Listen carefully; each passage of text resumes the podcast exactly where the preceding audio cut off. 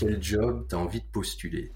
Qu'est-ce que tu as envie d'être? Est-ce que tu as, envie d'être, je sais pas, tu envie d'être 3D artiste dans un gros studio qui, fait des blockbusters? Est-ce que tu as plutôt envie de bosser sur, sur, des, sur des pubs ou sur des projets où tu peux être un peu plus généraliste? Mais j'ai décidé que créature spécialiste, ça sonnait mieux et ça convenait beaucoup mieux avec ce que j'ai envie de raconter et avec la carrière que j'ai envie d'avoir et avec euh, mes implications dans mon travail. Euh, c'est pas forcément un job ou un type de job. Moi, j'ai décidé que c'était aussi une philosophie euh, pour, pour moi parce que parce que j'adore la diversité, parce que j'ai envie de me sentir indépendant et que j'ai envie de faire en sorte d'être le meilleur outil pour réaliser les, les besoins de mes clients je trouve ça dommage. Pour moi, la 3D, c'est un médium que je trouve sous-exploité. Je trouve sous-exploité dans le sens où on va l'utiliser uniquement pour du divertissement. La créativité dans les humains, pas dans les machines. Je suis Sandrine Calam, passionnée de 3D depuis des années et fondatrice de The Shading, agence 3D créative. Avec Gizmo, je vous propose de partir à la rencontre de celles et ceux qui font tous les jours la 3D, l'animation, les VFX et tout ce qui touche à l'image en général. Bonne écoute.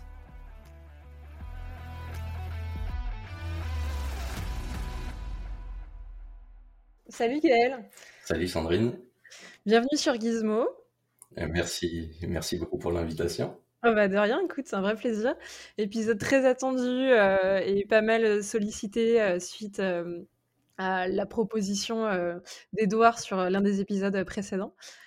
écoute, pour commencer, je te propose de te présenter un petit peu à ceux qui nous écoutent et puis de nous expliquer comment tu es arrivé à faire créature artiste, donc le début de ton parcours et, et cette passion, comment tu l'as découvert et comment tu en es arrivé à au final faire des créatures, ton métier en tant que freelance aujourd'hui? Ok, ça marche. Bah écoute, on va, commencer déjà avec mon nom. Donc je suis Gaël, Gaël Kirschenbaum. je suis créature artiste, on va dire de manière un petit peu plus en rapport avec euh, les, jobs qui existent actuellement euh, dans l'industrie, je pourrais me définir un petit peu plus comme caractère artiste, sauf que je travaille quasiment uniquement sur des animaux, sur des créatures. Donc, euh, je me considère comme étant créature artiste. je voulais commencer l'interview en disant un grand merci, un énorme merci à Edouard pour avoir suggéré, suggéré mon nom. Et je suis très content de pouvoir être, être avec toi aujourd'hui, Sandrine, pour présenter un petit peu plus mon travail, un petit peu ma philosophie. Et là, du coup, bah, je vais commencer par euh, présenter un peu mon parcours. Donc moi, j'ai commencé, euh, j'ai commencé à vouloir faire de la 3D assez tôt. Je crois que j'avais déjà cette idée assez précise de ce le milieu dans lequel je voulais euh, travailler. Et en tout cas, je voulais faire quelque chose de créatif. Quand j'étais gosse, j'ai été pas mal influencé, ou j'ai appris pas mal, ou je me suis, je me suis découvert une passion pour les jeux vidéo pour les créatures, surtout dans les jeux vidéo, pour les dragons, pour euh, les dinos, euh, ce, genre de trucs un peu un peu badass que, que euh, à, enfin que t'adores, avec lesquels t'adores jouer quand quand t'es gamin. Du coup, je me suis dit, ben plus tard, je, je pense que j'ai envie de faire ça. j'ai du coup, grâce à ça, grâce à cette passion, en fait, j'ai euh, trouvé euh, une école, euh, une école de 3D, ou plutôt j'ai suivi ma sœur qui, elle aussi, voulait travailler, dans le milieu de, de l'art. Elle travaille, elle est aussi illustratrice. elle avait trouvé cette école, l'Artefix, à Montpellier, dans laquelle, dans laquelle elle est allée. elle n'a pas fini la formation parce qu'elle voulait plus, elle, elle travaille plus dans tout ce qui est 2D illustration. Mais moi, je me suis dit, ok, ça peut être ça peut être une occasion. Euh, on va essayer d'entrer dans cette école euh, et de voir ce que ça donne. Donc j'ai réussi à entrer à Artefix. Euh, une fois à Artefix, j'ai eu une formation assez généraliste puisque c'est vraiment l'idée derrière les écoles de 3D, c'est de te former un petit peu à, tout, à tous les domaines, à tous les cas de figure auxquels tu vas avoir, tu vas avoir accès ou auxquels tu vas avoir affaire quand tu seras en production. Mm. Et par rapport à ça, je trouvais ça, je trouvais ça super intéressant, en tout cas la première année, puisque, euh, enfin les deux premières années, puisque c'était surtout euh, lié à tout ce qui était dessin, tout ce qui était illustration, on va dire notion fondamentale, donc de la photographie, mais les fondamentaux de la photographie, pas forcément de la photographie appliquée à la 3D, ça c'était vraiment au tout début. Mais euh, voilà, c'était plus ce côté théorique qui m'intéressait et aussi le côté dessin d'anatomie, même si on n'a pas eu énormément de cours d'anat, on n'a pas eu énormément de cours sur la compréhension, on va dire, d'un corps humain, comment on peut utiliser ça en production. Mais j'ai senti que c'était quelque chose qui, qui m'intéressait pas mal. Donc, assez tôt dans mon cursus, on va dire que ce côté création de personnage ou ce côté fabrication d'un modèle, fabrication d'un asset, ça ça m'a attiré. Euh, ça m'a attiré. C'était un petit peu problématique en, en troisième année, puisque en général, quand on fait une formation dans une école de 3D, euh, on veut être l'école veut que veut former des généralistes. Elle veut former des généralistes euh, assez rapidement, enfin en tout cas au début, pour être sûr que tout le monde puisse comprendre un petit peu tous les domaines auxquels on va avoir affaire, et aussi pour que une fois en production, on puisse comprendre bah déjà la chaîne de production, ce à quoi on va les, différents corps de métier avec lesquels on va, on va devoir travailler, euh, le fait que par exemple euh, un modèle euh, va arriver en début de chaîne, mais avant ça il y a aussi le concept art, comment on fait pour interpréter un concept art, comment comment on va faire aussi pour délivrer un modèle pour du texturing, etc., etc., pour de, pour que ensuite va y avoir du rendu, et à la suite du rendu va y avoir des FX ou du lighting et moi, j'avais plus de mal avec euh, le côté rendu, FX, lighting, et ça, c'était euh, c'était très compliqué en troisième année ArtFX. T'avais du mal à t'y intéresser ou t'avais du mal à le réaliser et du coup, tu préférais faire peut-être ta spécialité où tu t'éclatais et t'étais le meilleur et où t'avais un peu ce don euh, inné pour justement le modeling et tout ce qui est humain. Je pense que j'avais du mal avec la réalisation et le fait aussi que, en fait, on est un petit peu tous les, le résultat de nos expériences, ou on est un petit peu tous le, on va dire le, résultat, oui, de, de ce qu'on a vécu avant, quoi. Et euh, moi, tout ce qui était FX, tout ce qui était euh, explosion, tout ce qui était, on va dire, euh, mécanique, comme ça, c'est pas quelque chose qui m'a vraiment bercé ou qui m'a vraiment mhm. intéressé. comment on va fabriquer un moteur, comment on va faire en sorte qu'il puisse tourner, comment, comment on va répondre à toutes ces problématiques c'est pas quelque chose dans lequel euh, j'ai beaucoup évolué ou en tout cas qui me passionnait quand j'étais gosse. Donc, forcément, euh, Artefix, c'est ces spécialités-là, ça s'est ça s'est pas très bien passé. Euh, j'ai failli j'ai failli être expulsé de l'école d'ailleurs parce ah que ça se passait ça se passait assez mal, mais euh, mais je, je, savais vraiment que je voulais faire des créatures, que je voulais faire de travailler sur de l'organique, travailler sur des personnages. Euh, donc j'ai quand même essayé de faire en sorte de comprendre un petit peu tout ce qui se passait avec euh, ben, les FX, le rendu, euh, même de manière un peu ironique, je dirais que maintenant bah, j'aime bien, j'aime bien faire du rendu, j'aime bien lighter mes créatures, mais pas de manière aussi poussée que dans des films, on va dire, mais j'aime bien faire un petit peu travailler sur ces deux problématiques qui justement étaient problématiques pour moi à ce moment-là. Mais les FX toujours pas, ça. Les FX toujours pas. Et du coup, euh, là, c'est ta troisième année où, au final, euh, c'est un petit peu la guerre entre l'école et toi. Et bon, tu t'y intéresses, mais de loin pour jouer le jeu. Mais on, tu sais très bien que c'est pas là où tu iras t'éclater et c'est pas ça que tu feras en sortant de l'école. Euh, en sortant de l'école, du coup, dans la suite logique, tu te spécialises directement ou tu n'arrives pas tout de suite à te spécialiser et tu prends, entre guillemets, un, un job pour juste rentrer dans l'industrie et ensuite être un peu repéré et avoir un réseau? Alors la chance que qu'on a dans euh, quasiment toutes les écoles de 3D, mais surtout surtout l'artifice, je dirais, c'est que il y a cette année qui un petit peu qui était un petit peu compliquée pour moi. Elle était peut-être aussi pour d'autres personnes, mais pour moi, elle était assez compliquée par rapport à ses spécialités. Sauf que je savais qu'en dernière année, ce qui allait arriver, c'était le film de, de fin d'études, euh, le PFE, euh, et du coup, ça c'était c'était quelque chose de super intéressant puisqu'on pouvait choisir à ce moment-là de se spécialiser malgré tout ce que l'école nous avait dit, on savait qu'en PFE, on allait pouvoir quand même choisir ce sur quoi on allait travailler, euh, les spécialités dans lesquelles on allait bosser. Donc euh, PFE, il y avait plusieurs PFE, enfin plusieurs films de fin d'études. Soit tu choisissais de t'engager sur un film de fin d'études euh, et tu le menais jusqu'au bout, soit tu pouvais choisir l'option un petit peu plus on va dire, freelance. Donc, tu n'avais pas à t'engager à 100% sur un film, tu t'engageais plutôt sur plusieurs films et tu venais, euh, tu venais euh, on va dire... Euh, ponctuellement. Tu venais ponctuellement et tu venais un peu inculquer ce sur quoi tu étais, étais, spécialisé. J'ai un peu par défaut, on va dire, choisi, choisi cette option. Et ça m'a permis de continuer à me spécialiser encore plus et, et de vraiment comprendre ce sur quoi j'avais envie de bosser. Et en fait, pour moi, le but, c'était c'était clairement NPC et Godzilla. C'était c'était l'objectif, ce qui était un peu trop tard puisque c'est l'année durant laquelle Godzilla est sorti. Enfin, on va dire le Godzilla de euh, Edward, je ne sais plus comment, euh, Gareth Edward, je crois. Euh, et du coup, le film était déjà sorti, mais quand j'ai vu ça, je me suis dit, bah ouais, moi je veux, je veux faire, je veux faire le prochain Godzilla, quoi. et euh, dernière dernière année, euh, le, un des PFE, un des principaux PFE, donc Ibris, un film sur lequel j'ai beaucoup, je suis beaucoup intervenu. Eh ben, ça, ça, a été euh, quasiment que des créatures, ça a été euh, que ça. Donc j'ai eu l'occasion de m'améliorer en, en, anatomie, même si c'était très basique et je comprenais pas grand chose euh, à l'époque par rapport à ça. Mais ouais, j'ai eu l'occasion de m'améliorer en anatomie, de faire du texturing sur mes propres créatures, ce qui est quelque chose d'assez important et, et, quelque chose que j'adore puisque ben, pour moi, c'est important de bosser sur des projets perso et de, d'avoir l'impression que ce sur quoi tu vas travailler, tu as un peu l'appartenance ou ta créature t'appartient un petit peu. quoi. Carrément, tu vas jusqu'au bout et tu la laisses pas à quelqu'un d'autre euh, le soin de la finir et tu peux vraiment aller jusqu'au bout de ton idée, euh, y compris dans le texturing où au final tu as quand même pas mal de choses qui vont aussi s'y jouer, euh, même si la mode est ultra précise, le texturing entre guillemets peut gâcher tout ça.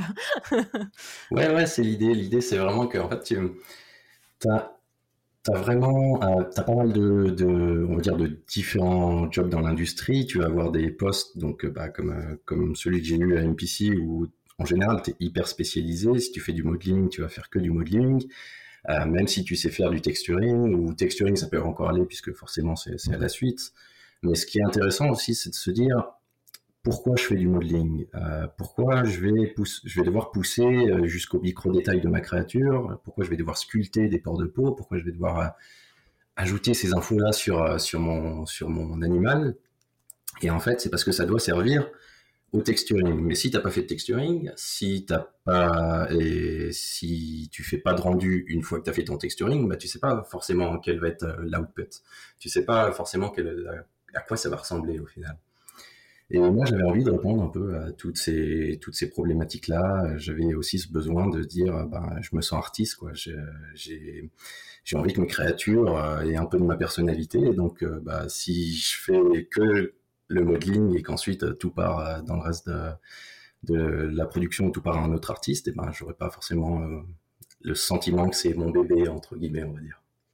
Pour, pour toi, c'est, c'est lié à un sentiment aussi d'aboutissement de te dire, je suis un artiste parce que j'arrive à créer de A à Z quelque chose qui m'appartient et qui totalement en fait naît de ton imagination euh, euh, et, ton travail si tu es juste entre guillemets en train de reproduire une créature qui existe déjà. Je pense que euh, c'est intéressant de maîtriser tous les médiums dont on va avoir besoin pour s'exprimer. Et si j'ai besoin d'exprimer une idée, si j'ai si envie de, mettre un animal en pause, euh, je vais peut-être avoir envie de faire un petit peu de rigging, ou si j'ai envie de faire euh, de créer une image pour euh, donner une impression avec du lighting, il va falloir que je maîtrise un petit peu de lighting.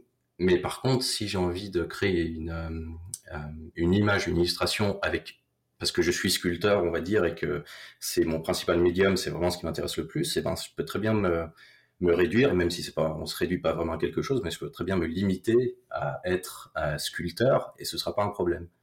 Mais moi, je savais que ce qui m'intéressait, c'était de pouvoir avoir un petit peu tous les, tous les éléments en main et aussi pouvoir avoir une compréhension plus poussée de, de ma créature. Une compréhension qui, euh, qui n'est pas uniquement technique, puisque en général, et je trouve que c'est un petit peu un problème dans la 3D euh, avec euh, beaucoup d'artistes, beaucoup de juniors, c'est qu'on va se limiter à la compréhension technique. On va se limiter à des workflows, on va se limiter à, des, des, des, logiciels ou autres. Euh, moi, mon logiciel de prédilection, c'est ZBrush, mais ZBrush, c'est juste un outil. C'est ce qui va être intéressant, c'est d'avoir, pour moi, quand je vais travailler sur une créature, quand je vais devoir faire un écorché, par exemple, c'est d'avoir une compréhension biologique de l'animal sur lequel je vais travailler. Euh, j'aime avoir une approche hyper organique du modeling. Donc pour moi, l'approche organique, elle passe par de la modélisation euh, biologique, on va dire, ou par, de la modélisation peut-être un petit peu plus scientifique, dans le sens où je vais d'abord travailler sur le squelette. Euh, ensuite, une fois que je vais avoir le squelette, je vais me dire, OK, maintenant que j'ai l'anatomie, de l'anatomie interne, le support, la base de ma créature, comment, comment ma créature va pouvoir se mouvoir. Donc je vais réfléchir où est-ce que je vais venir placer tous les muscles, je vais quasiment les placer un à un. Ensuite, je vais réfléchir à l'épaisseur de, de, de, la, de la fat, euh, de la graisse sur le corps de l'animal, puisque j'ai envie de donner du contexte, j'ai envie de créer une histoire sur mon animal, d'où est-ce qu'il vient, euh, quelles, sont, quelles sont ses origines, quel est l'environnement dans lequel il va évoluer. Donc, si je comprends l'environnement dans lequel il, va évoluer, si je comprends par exemple que je dois travailler sur un bulldog anglais ou un truc comme ça, un animal qui du coup est euh, un animal de compagnie qui va pas avoir euh, la chance, on va dire la chance de, beaucoup se déplacer ou qui va vivre euh, affalé sur un canapé et qui en général va être goinfré, on va dire, par par son maître. Donc forcément, il va y avoir beaucoup de fat. Il va y avoir une épaisseur de peau sur laquelle euh, je vais devoir travailler qui va être différente. Et c'est un peu toutes ces problématiques qui m'intéressent quand je travaille, quand je travaille sur, euh, sur une créature. C'est euh, pousser la réflexion jusqu'à la compréhension de l'animal, puisque sans une compréhension avancée, on va dire, eh ben, en, général, on se met juste à faire des, silhouettes ou on se met juste à faire des, des animaux qui sont pas forcément crédibles. Et en VFX, on a un petit peu besoin, enfin, on a même pas mal besoin de répondre à ces questions de, de crédibilité, euh, de, euh, de biologie, pour essayer de, bah, de pousser euh, ce qu'on appelle le state of the art, pour essayer de faire en sorte que nos animaux soient toujours le, le plus avancé ou le, le, plus évolué ou le plus crédible, on va dire. C'est la question justement que j'allais te poser quand tu as commencé à détailler euh, un peu ton process de création, à savoir vraiment repartir de la base, de la structure, de l'architecture, en, commençant par le squelette et en progressivement en fait euh, attachant tous les éléments et les couches euh, successives jusqu'à arriver au final au, poil et, à la peau. chercher le sens et en fait c'est pour avoir une cohérence et que ton, ton animal, ton, ton, chien, il ressemble vraiment à un chien et qu'il n'est pas excuse-moi, je suis pas calée en muscles pour les chiens, je sais pas si, on les appelle comme pour les humains, mais il va peut-être avoir des, biceps euh, surdimensionnés parce que tu t'es juste attaqué à la, silhouette, alors qu'en rentrant vraiment à l'intérieur de l'animal et en te posant les questions de comment ça s'articule, euh, tu arrives vraiment à retrouver le, sens et comment ces différents éléments sont articulés et, liés entre eux en fait. Ouais, c'est exactement ça. C'est de, on nous dit toujours, euh, en tant qu'artiste, en production ou quand on travaille sur un projet, de checker nos références. Et en général, quand euh, j'ai des artistes ou euh, des juniors qui m'envoient leur travail pour avoir des feedbacks, je leur demande, je leur demande quasiment toujours, ok, c'est quoi ta ref, de quoi tu viens t'inspirer, puisque c'est c'est hyper important de comprendre la référence, c'est hyper important de pouvoir l'analyser et pas uniquement en termes de référence, ça va pas uniquement venir d'un concept art, puisque le problème quand on vient uniquement interpréter un concept art en 3D, c'est qu'on on risque de faire des raccourcis ou on risque de, de, finir avec un modèle. Je parle de modèle, mais je pense que c'est vrai pour tout. Hein. Mm, mm, mm. Euh, pour un modèle, ce qui va se passer, c'est que notre modèle va pas pouvoir se mouvoir. Et ça, c'est quand même, c'est quand même très problématique dans un contexte de production. Donc, comment est-ce qu'on peut essayer de euh, résoudre, résoudre ces problématiques? Euh, C'est tout simple, c'est par une en passant par une connaissance anatomique euh, qui, fonctionne. Quand, on, quand je viens modéliser déjà le squelette de mon animal, bah, j'ai une base anatomique qui est plausible, qui est crédible, qui fait que je sais depuis euh, la, première, la première passe, le, les premières secondes du travail, enfin pas les premières secondes, mais on va dire depuis que euh, la base est prête, euh, au bout d'un ou deux jours de modélisation de squelette, je sais que j'ai quelque chose qui euh, bah, va pouvoir fonctionner pour de la production euh, je vais avoir moins de euh, back and forth, je vais avoir moins de retours à faire plus tard puisque déjà ma base est solide. Si la base est solide et que j'ai moins de retours à faire, j'économise du temps de travail. Euh, ce qui est hyper important encore plus quand on est quand on est freelance puisque le budget en tant que freelance c'est toujours quelque chose sur lequel on veut garder un œil. et je vais avoir quelque chose que je peux montrer au client rapidement aussi, puisque bah, j'ai cette base qui fonctionne, j'ai ma librairie de muscles que je peux euh, plugger sur mon modèle, si j'ai besoin aussi de travailler sur différentes, on va dire, sur différentes espèces, l'anatomie étant, enfin moi c'est mon, c'est, ma philosophie, c'est quelque chose euh, auquel euh, je crois énormément. Et c'est quelque chose, c'est des problématiques sur lesquelles je travaille euh, pour non seulement pour moi, mais là j'ai aussi la chance de travailler là-dessus pour pour Facebook Artificial Intelligence. Donc ça c'est pour moi, cette anatomie universelle, c'est une problématique à laquelle j'ai envie de répondre grâce à mes images, grâce à mes illustrations et grâce à mes sculptes. Le fait que on va avoir, si on comprend l'anatomie humaine, si on comprend euh, l'anatomie osseuse humaine, euh, la myologie, donc l'anatomie musculaire, si on comprend tout ça, on peut l'appliquer d'une espèce A vers une espèce B. Donc, euh, bah, rapidement, je sais comment va fonctionner un numérus, je sais comment va fonctionner un fémur, je sais euh, quels sont euh, les, features, quels sont les éléments topographiques du, de l'os que je vais que je vais avoir, et je vais essayer de les retrouver, je vais essayer de les, comparer. Donc, si, si je les connais chez l'humain et qu'ensuite je dois travailler sur un chien, je vais essayer de comparer ça. Je vais essayer de voir où, où sont ces éléments entre l'humain et entre le chien comment est-ce que je vais pouvoir du coup juste modifier les proportions de, mon os et ensuite euh, tout simplement pour moi c'est pour ça que l'anatomie osseuse est plus importante par rapport à l'anatomie musculaire. Euh, l'anatomie osseuse te donne absolument toutes les informations sur euh, sur ce qui se passe à l'extérieur. Chaque petit bump, chaque petite, on va pas parler de fissure, mais de, de, de, crête ou chaque petite, chaque petit volume que tu vas avoir sur un os a un nom. Et si tu connais ce nom, et en général, ce nom euh, va, avoir, euh, va avoir un lien avec le muscle. Donc, si tu connais ce nom, si tu sais vers quoi tu tends, et ben forcément, plus tard, tu vas pouvoir appliquer un muscle. Et tu vas te rendre compte qu'en fait, ok, ben, que je fasse un humain, que je fasse un chien, que je fasse un chat, une vache, euh, une girafe ou un éléphant, ben, je travaille, je travaille sur la, sur la même chose. Je travaille sur de l'anatomie, je travaille sur des éléments biologiques euh, très intéressants et je vais pouvoir appliquer, ça pour euh, faciliter la, production. Ouais, je comprends. La, logique est derrière la, réflexion à chaque fois que tu mets en place quand tu attaques un nouveau modèle est, est, toujours la même pour vraiment être le plus près possible de la mécanique qui est, qui est derrière et essayer de retrouver en fait des, des, éléments que tu connais déjà sur des squelettes que, sur lesquels tu as déjà travaillé que tu connais vont donner cette base pour comprendre entre guillemets plus rapidement un nouveau squelette. comment tu fais pour autant sur des nouveaux animaux pour te documenter, pour trouver en fait toutes ces rêves que, que tu évoques où est-ce que tu vas les chercher Est-ce que tu vas pas disséquer tous les animaux que tu croises Tu vas pas aller dans des zoos quelque part Tu as juste accès aux silhouettes dans la vraie vie, même si pour ceux qui n'ont pas la vidéo, il y a un écorché. je sais pas quel animal c'est derrière toi. Alors, euh, j'ai un squelette d'humain, j'ai un écorché de. Donc, quand je dis écorché, c'est euh, je vais avoir un poster ou une figurine. Donc j'ai un poster de, euh, c'est pas une panthère, c'est euh, un Cheta, je sais plus comment ça s'appelle en français, je crois que c'est ça, Cheta. Jaguar, je sais Jaguar, pas.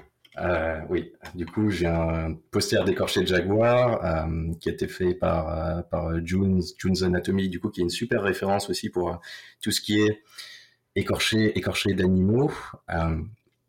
donc comment on fait pour se renseigner là-dessus? Comment on fait pour trouver les informations qui vont nous permettre de comprendre comment on peut travailler sur une espèce sur laquelle on n'a jamais travaillé, ou alors comment on peut faire un dragon, par exemple, parce qu'un dragon, ça n'existe pas. C'est ce que j'allais te dire. Comment tu fais pour trouver des écorchés et quand il n'y en a pas, comment tu les imagines? Est-ce que juste en voyant la peau en, mouvement, tu arrives vraiment à, scanner, entre guillemets, et retrouver le muscle qui est derrière? Et comment derrière, tu vas beaucoup plus loin, à savoir créer un squelette et les muscles qui vont avec pour une créature qui n'existe pas, type dragon ou euh, dinosaure peut-être, je, ne sais pas, toi de me dire. Ouais, alors l'idée c'est l'idée c'est un peu la même. L'idée c'est d'analyser quelque chose que tu connais. Vu que tu vas connaître l'anatomie humaine, euh, ce qui va se passer, c'est que tu vas pouvoir comparer ça, donc connaître en tout cas l'anatomie euh, euh, osseuse humaine, donc un, petit peu d'ostéologie. Ce que tu vas vouloir faire, c'est comparer ça avec les os de la créature sur laquelle tu dois travailler. Donc si c'est une créature sur, bah, par exemple un chien, on va avoir la chance de pouvoir avoir pas mal de photos de squelettes qui qui sont disponibles. Euh, là, dans mon bureau, j'ai aussi la chance d'avoir un squelette de chien euh, qui, qui, un, un ami euh, de Deneg, qui un ancien collègue de Deneg m'a prêté. Mais oui, tu, en général, tu vas vouloir utiliser ce que tu peux, les ressources que tu peux avoir. Et pour comprendre aussi, du coup, l'anatomie musculaire, ce que je fais pas mal, c'est que bah, je peux pas, peux pas disséquer beaucoup d'animaux et je ne dissèque pas d'animaux. J'ai presque envie de dire euh, malheureusement et heureusement. Euh, je dissèque pas d'animaux, mais par contre j'ai beaucoup de, livres de euh, de documentaires de, de doc d'anatomie vétérinaire. J'ai des bouquins d'anatomie véto dans lesquels il y, a il y a des dissections complètes de, de chevaux, il y, a des, il y a une dissection complète de chiens, une dissection complète de chats, et ça, c'est des ressources auxquelles tu as accès bah, tout simplement sur, sur YouTube. Tu peux trouver des dissections d'animaux, des dissections qui sont faites aussi de manière très, euh, euh, très bien cadrée. C'est des dissections qui sont faites par des vétos, c'est des dissections qui sont pas faites, c'est pas pas de la boucherie, quoi. C'est quelque chose qui est vraiment fait dans un cadre d'étude, qui est fait dans un cadre euh, qui est là pour permettre à des étudiants en des étudiants en école véto ou des étudiants en biologie de comprendre ce qui se passe à l'intérieur de, de, du corps d'un animal pour essayer de mieux le soigner, pour essayer de, de euh, oui, voilà, on va dire de, mieux le soigner ou en tout cas de, bah, de comprendre aussi euh, d'autres espèces. Mm, mm.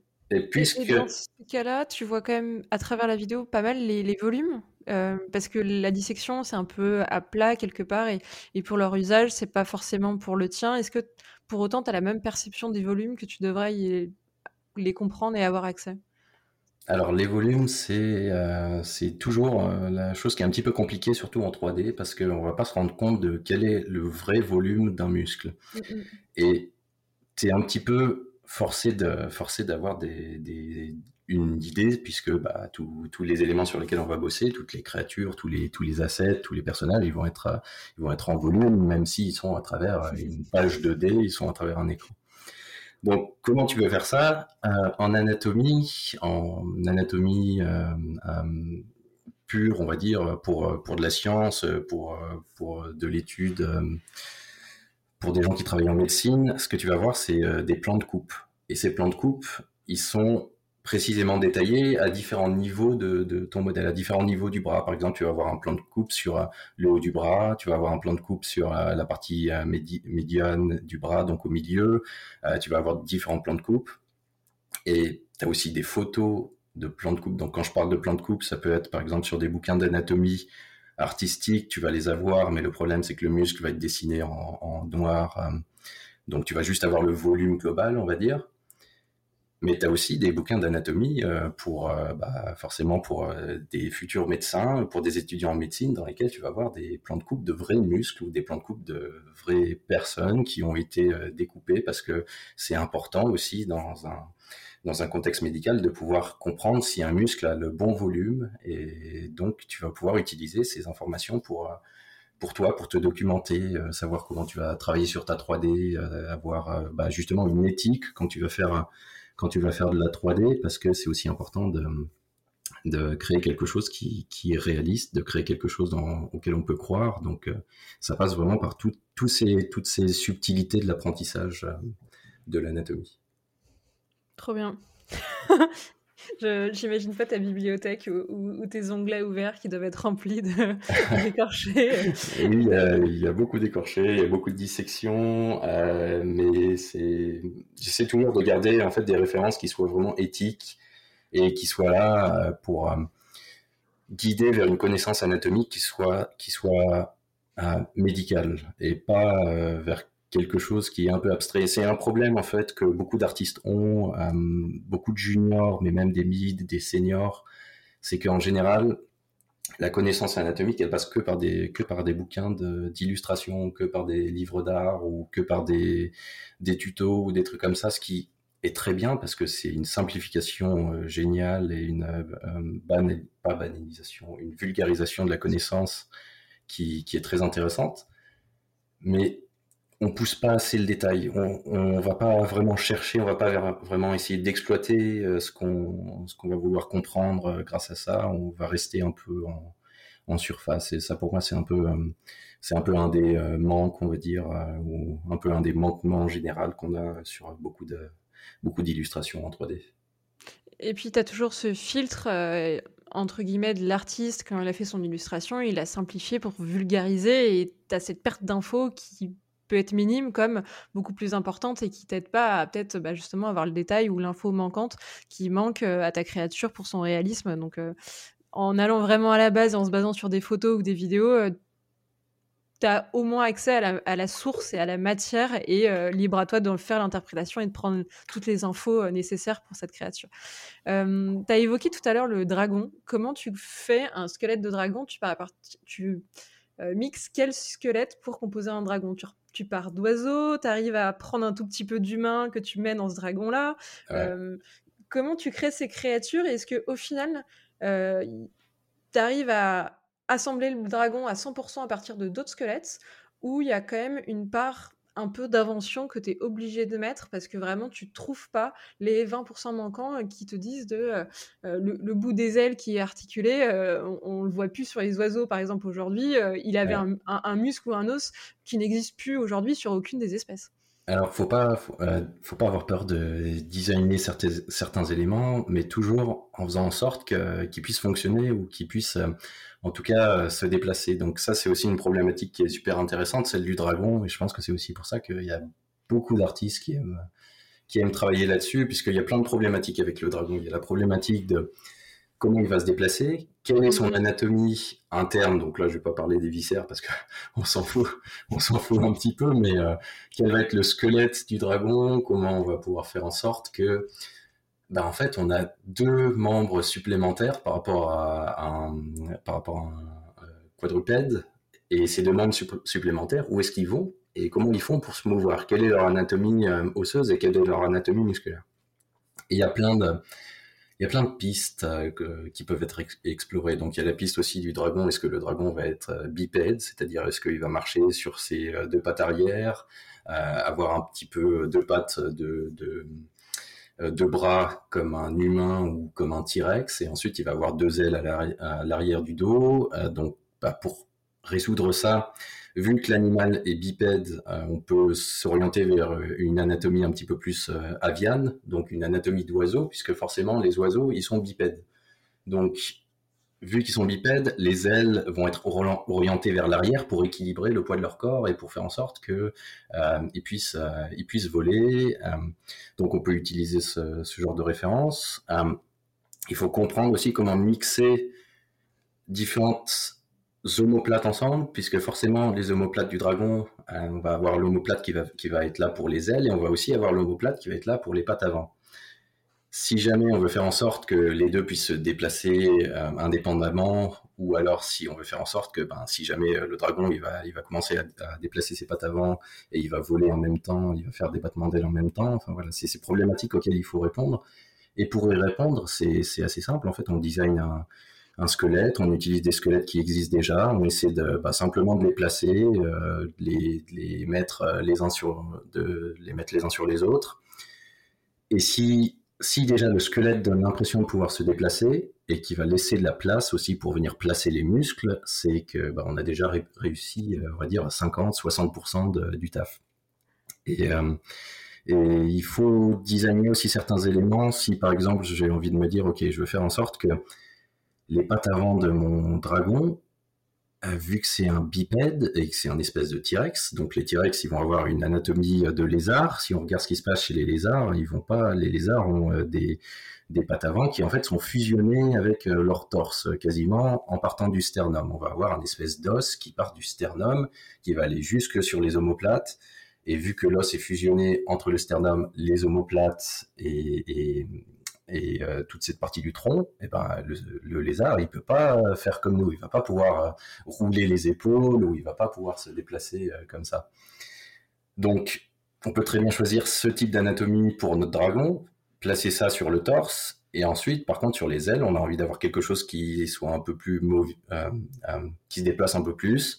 Bah là, qu'est-ce qu'on fait Quel type d'anatomie permet un petit peu plus de déplacement ou est en tout cas plus proche de l'humain? Ça va être l'anatomie de la chauve-souris, puisque la chauve-souris, c'est, un mammifère, donc l'anatomie est similaire. Si tu prends le squelette d'une chauve-souris ou si tu prends le squelette d'un humain, ben, en fait, c'est le même squelette, quoi. C'est, les mêmes os. La seule, la seule différence, c'est au niveau des proportions.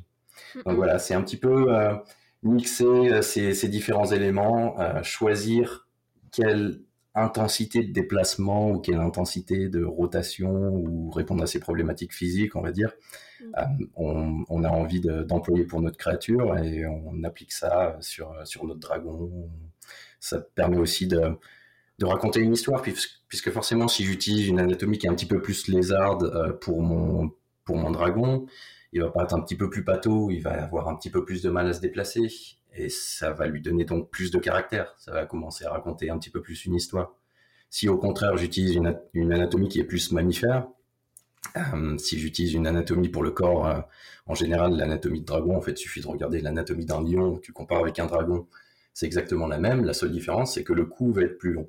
Donc le cou est plus long et pour que ce soit un petit peu plus stylé, ce qu'on fait, euh, ce que ce soit un petit peu plus badass et que ça ait l'air un peu plus agressif, en général, ce qu'on fait, c'est qu'on utilise un coup de, T-Rex ou euh, de lézard, les vertèbres, on va dire, les vertèbres cervicales d'un coup de, d'un coup de lézard, puisqu'elles sont, elles sont très pointues, donc ça donne tout de suite un côté un petit peu plus agressif à la créature, ça permet d'avoir un coup qui est plus long. Mais ça, c'est euh, l'anatomie euh, axiale de notre créature, c'est-à-dire euh, bah, tout, ce qui est, tout ce qui part de, de l'arrière du crâne et qui va définir le torse. Donc, je parle pas des bras. En fait, j'enlève les membres. je vais avoir donc le crâne, la colonne vertébrale, le torse et le pelvis. Cette anatomie axiale, peu importe l'animal quadrupède ou bipède sur lequel on va travailler, elle sera toujours présente, elle sera toujours similaire, ce sera toujours la même. Sauf que la différence va être en termes de volume, euh, va être en termes de proportion, peut-être un petit peu de silhouette, mais sinon on va avoir les mêmes, euh, les, mêmes intérieurs, j'ai envie de dire. Donc tu utilises cette base parce que cette base elle est similaire sur plein, sur plein de, sur plein d'animaux, sur plein d'êtres. Tu as cette base qui est similaire et puis tu viens y accoler un petit peu tout ce que tu veux, quoi. Tant que, tant que tu peux le faire fonctionner, tant que tu peux le faire se déplacer, euh, faut, faut juste que ça fonctionne. Mais ouais, tu peux, tu peux mm-hmm. customiser un petit peu tout ça comme tu veux. Ça paraît si simple quand on parle comme ça. et puis en même temps, je fais les assemblages euh, en, essayant de monter ce dragon comme, comme tu le décrivais, mais euh, c'est assez fou. Euh, et ça donne aussi le champ des possibles au final sur un dragon. En fait, il y a 1000 dragons qui existent. Enfin, pas, pas 1000, mais en tout cas, il y en a beaucoup qui existent euh, en fonction de la fonction que tu veux remplir de ton dragon. S'il est censé beaucoup plus courir, ou au final beaucoup plus voler, euh, tu vas pas forcément lui mettre la même anatomie et les mêmes proportions euh, pour, pour y répondre. c'est assez intéressant parce que au final, d'un point de vue assez extérieur, tu pourrais dire bah, le dragon que j'ai vu, c'est toujours les mêmes dragons ou, à peu de choses près. mais en fait, pas du tout. Il faut revenir à la fonction pour décrire ton squelette et ensuite développer le dragon tu reviens toujours à la base. Euh, ouais, c'est ça. Ouais, tu, tu, viens, tu viens vraiment définir le, le rôle de ton dragon. Mais c'est aussi, euh, là on parle de dragon, mais c'est aussi ce qui se passe dans la réalité. Si tu regardes l'anatomie d'un lion, si tu regardes euh, l'anatomie osseuse d'un lion, en fait, tu vas voir que tout ce qui définit ses formes, euh, tout ce qui définit la silhouette de, de, ton lion est fait pour découper. Elle est fait. Tu regardes les griffes du lion, qui en fait, bah, c'est nos phalanges, enfin, c'est nos ongles, mais nous, on n'a pas des ongles qui sont faits pour découper, donc on va pas pouvoir euh, courir après une gazelle et planter nos ongles dedans, alors que le lion, il va pouvoir le faire. Euh, tu regardes les dents, tu regardes les incisives du lion, elles sont aussi faites pour couper, pour se, pour se planter euh, dans la chair quand le lion va vouloir courir après, après sa proie. Tu regardes aussi le fait que le lion va avoir une, une vertèbre lombaire de plus, ce qui fait que oui, je crois que c'est ça, une vertèbre lombaire de plus, euh, ce qui fait que ben, en fait, cet animal, il va avoir beaucoup plus de flexion au niveau euh, du pelvis, au niveau du thorax, pour, pour courir beaucoup plus rapidement, pour créer un peu plus, encore plus de tension dans sa dynamique de mouvement, et aussi, bah, forcément, quand il est lancé après une proie, il va vouloir sauter dessus. Donc, s'il veut sauter dessus, il faut qu'il ait plus de, il faut qu'il ait vraiment cette dynamique euh, de, corps qui va lui permettre de s'accrocher à sa proie et de l'attraper. Donc, ouais, ces éléments de design, ils sont hyper importants pour, euh, pour avoir une, compréhension biologique de, sa créature et pas uniquement euh, faire ce qu'on fait très souvent, c'est-à-dire qu'on va venir prendre un concept et on va simplement essayer de faire un travail de silhouette sur, de la, sur du concept. Ce qui est aussi très intéressant puisque le travail de silhouette, il nous, il nous permet de, comprendre qu'est-ce que c'est qu'une ligne, comment on peut utiliser une ligne pour, euh, pour s'exprimer, comment on peut utiliser une ligne pour comprendre aussi, puisque une ligne, c'est une simplification d'une forme, et cette simplification, elle est indispensable pour pouvoir comprendre tout ce qui se passe sur, euh, sur un os, pour pouvoir comprendre tout ce qui se passe sur un corps, puisque si on part toujours de ce qui est le plus compliqué et ce qui est le plus fini, on va dire, bah, par exemple, le problème universel, on va dire, c'est de commencer par la forme par, la peau, par mm. l'enveloppe extérieure. on commence par l'extérieur et on va essayer de, on va essayer de réduire euh, toute la compréhension anatomique qu'on a à simplement euh, l'enveloppe extérieure. Mais si on n'a pas compris tout ce qui se passait à l'intérieur, si on n'a pas compris qu'en fait un os c'est simplement une ligne et euh, un muscle c'est simplement une corde entre deux lignes, eh ben on va pas comprendre comment comment ça se déplace. On va pas réussir à utiliser cette simplification initiale et cette base pour pour créer quelque chose de plausible. Tout à l'heure, tu décrivais les, histoires en plus qui viennent complexifier ces, squelettes euh, et, l'anatomie en fait des, créatures ou, des humains. Il y a d'autres. Tu donnais l'exemple du, bulldog euh, qui aura pas la même forme si euh, il est affalé sur le canapé toute la journée ou, à gambader dans un champ errant parce que justement beaucoup mal nourri. Est-ce que tu as d'autres histoires comme ça qui ont pu impacter euh, des animaux qui, entre guillemets, paraissaient simples, mais au final vont vraiment changer leur, structure par leur milieu euh, et, l'histoire que tu leur accoles? Bah, Du coup, ce qui est intéressant dans ce cadre-là, c'est par exemple quand tu travaillais sur des, sur des chevaux, et tu vas essayer d'analyser euh, différents types de cheval, chevaux, différents types de chevaux différents, et tu vas te rendre compte qu'en fait, leurs proportions, elles sont hyper différentes et sont, elles sont spécialisées. Et pourquoi elles sont spécialisées? Elles sont spécialisées bah, soit parce que leur environnement les ont forcés à, avoir une forme différente, ou aussi par rapport à la théorie de l'évolution, c'est plus par rapport à un aléatoire, donc l'aléatoire de la génétique qui fait que, en fait, on va avoir des animaux qui, comment, qui naissent avec euh, des proportions très différentes, et celui qui aura les proportions qui lui aura permis le plus longtemps de survivre euh, sera celui qui aura la chance de continuer d'évoluer. Alors que les autres, soit ils vont s'éteindre, soit ils vont disparaître, soit ils vont continuer d'évoluer, mais ils seront euh, pas au top de leur forme ou, ils, ne seront pas aussi euh, spécialisés, on va dire, que, que, la créature alpha. Quoi. tu viens analyser aussi l'impact de l'humain dans ce milieu. Ben, nous, on va venir sélectionner des espèces pour leur spécialité et on va essayer de pousser cette, spécialité jusqu'à son paroxysme pour faire en sorte que l'animal il soit encore plus performant. Et je pense par exemple aux chevaux de course ou au fait qu'on va venir sélectionner un, animal qui euh, a une, corpulence particulière on va le faire, on va le faire s'accoupler avec euh, une femelle qui euh, a les meilleures caractéristiques physiques de, de l'espèce pour faire en sorte de perdurer tout ce qui fonctionne bien et avoir un descendant qui est encore plus, euh, encore plus fonctionnel ou qui va remplir encore plus sa tâche. Euh, c'est, bah, du coup, c'est, le principe de, de de, ce qu'on fait en tant qu'humain, spécialisation des espèces, et c'est ce qu'on fait aussi malheureusement pour, pour la viande. Vouloir sélectionner ben, des, des animaux parce que euh, ils vont avoir une tendance à accumuler peut-être plus de fat, enfin plus de, de, de, graisse, ils vont être plus facilement manipulables, ils vont euh, avoir des spécificités physiques qui font en sorte que bah, ces animaux, ils sont, c'est des proies par définition. Du coup, euh, bah, on spécialise encore plus ces bêtes et, et voilà, malheureusement, c'est quelque chose qui arrive, mais c'est pas uniquement dans le mauvais dans le mauvais sens, par exemple pour des animaux de compagnie, ou ça peut être aussi euh, quelque chose de terrible pour des animaux de compagnie, si par exemple on prend le cas des chihuahuas.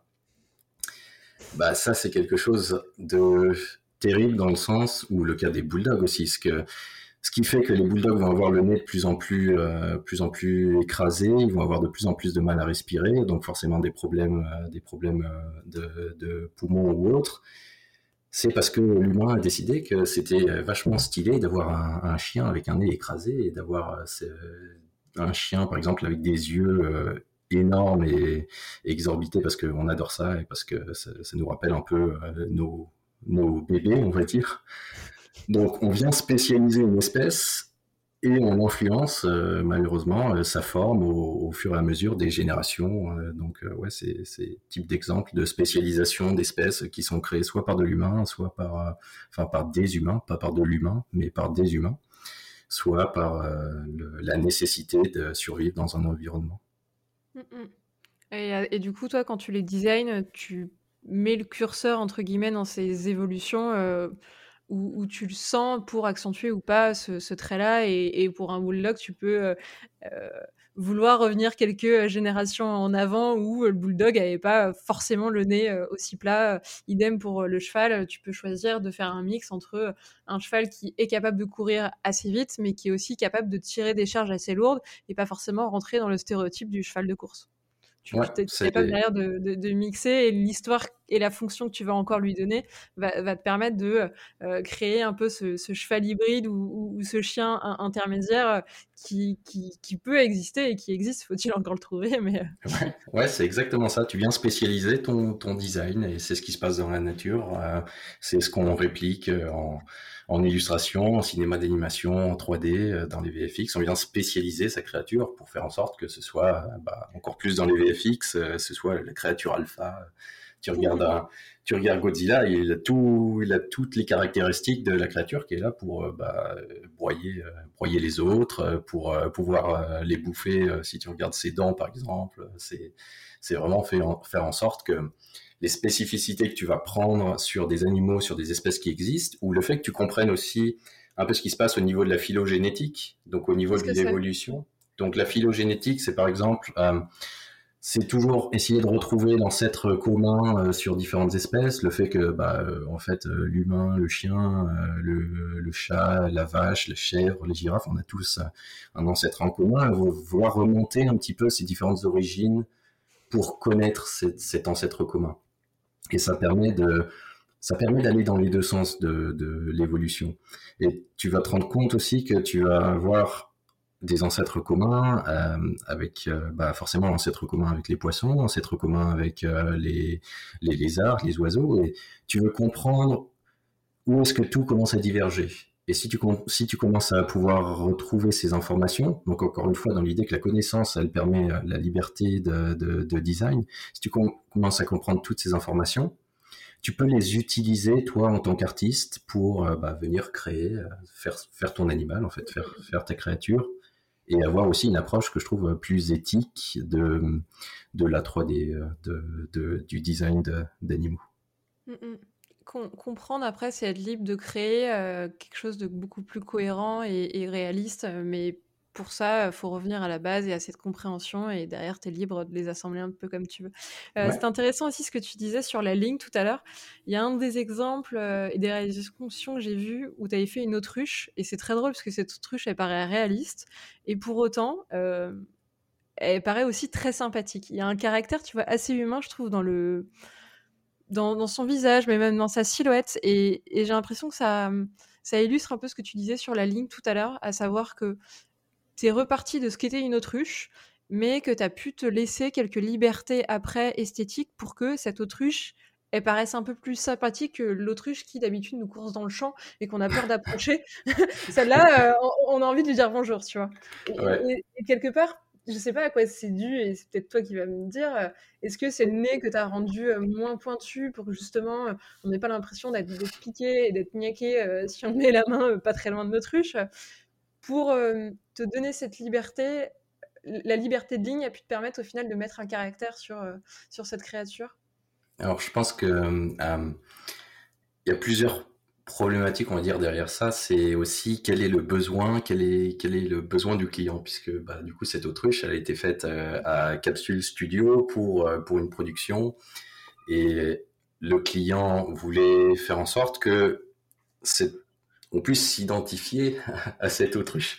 Donc, comment on fait pour s'identifier à, un animal On va lui donner les caractéristiques humaines et on va essayer d'identifier aussi ces caractéristiques humaines. Donc, euh, bah, forcément, euh, en général, le truc qu'on voit au premier plan, le truc qu'on voit chez, un autre, euh, chez une autre personne d'emblée, ça va être les yeux, ça va être le fait que on va directement, notre regard va, s'attacher sur, sur l'autre personne.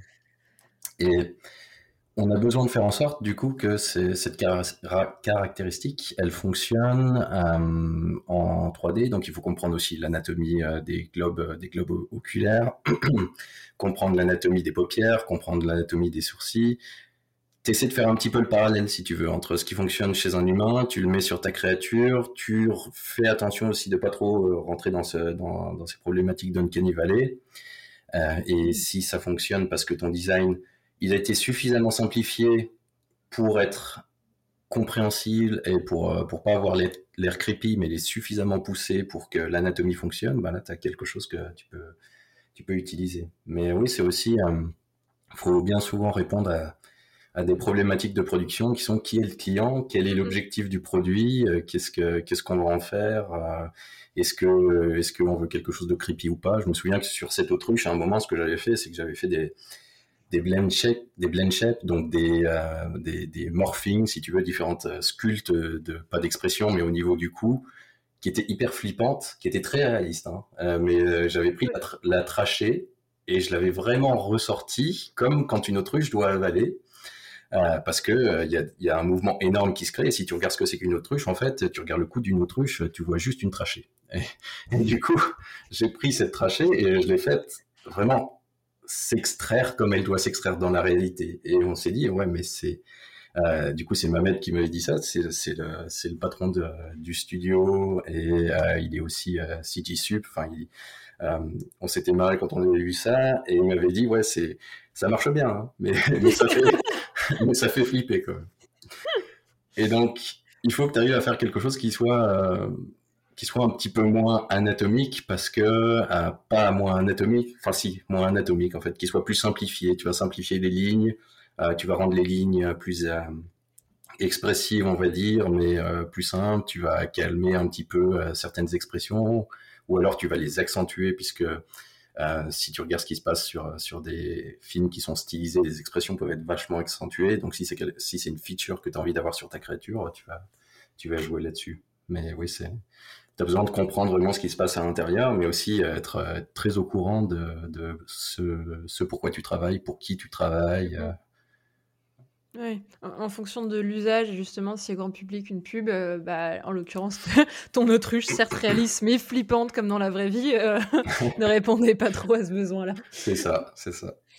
Euh, qu'est-ce qui t'éclate le plus, toi, quand tu fais des créatures? C'est bosser sur une énorme prod type Godzilla 3 où t'as as rêvé de le faire et, c'est un peu un rêve et, et du coup quelque part, ça suffit que tu fasses que le modeling, ou au contraire, avoir une production où tu vas être assez libre, euh, avec un client, on va dire, sympa, je te donne, dans des, je te donne des bonnes conditions, et euh, tu peux vraiment le réaliser de A à Z, à savoir du modeling jusqu'au texturing ou au rendu, euh, comme tu veux. Alors, c'est un, un petit peu tout ça. un petit peu tout ça. Du coup, bah, pour revenir un peu sur mon parcours, moi j'ai été j'ai commencé à bosser à Ubisoft. Euh, c'était un stage juste après RTFX. J'ai fait un stage très court et juste après, j'ai demandé à arrêter mon stage parce que MPC m'avait contacté.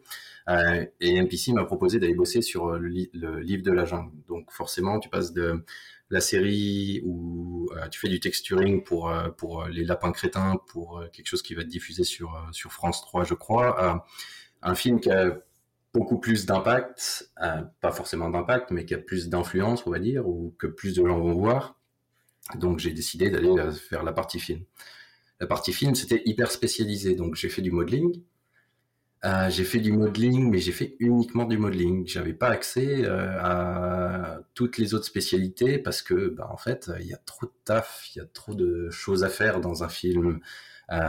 et toutes ces choses à faire, tu peux pas les faire si tu fais tout. Donc, il faut que tu choisisses, quand tu bosses sur des blockbusters, il faut que tu choisisses quelle est ta spécialité. T'as pas trop l'occasion, malheureusement, et je trouve que c'est assez dommage, mais ouais, t'as pas trop l'occasion de, euh, d'exprimer un petit peu toute ta palette de skills. Mais pour autant, tu t'éclates. Tu t'éclates parce que tu bosses sur des, sur, déjà, tu bosses sur, euh, sur un gros film. Bon, ça, c'est quelque chose qui me botte plus du tout autant qu'avant, mais tu bosses sur un gros film, euh, tu sais du coup que tout ce que tu vas faire va être tellement polish que quand tu vas le montrer, tu n'auras aucun souci à trouver du taf ou tu n'auras aucun souci à dire ouais je suis content de, je suis content de mon taf parce que tu as une équipe énorme derrière qui, qui est venue euh, peaufiner, euh, brush up ton, ta créature, qui a texturé parfaitement, qui a fait du look dev génial qui a fait du grooming, euh, tu as l'animation, CFX, voilà, tu as toutes les spécialités qui arrivent derrière tout ça.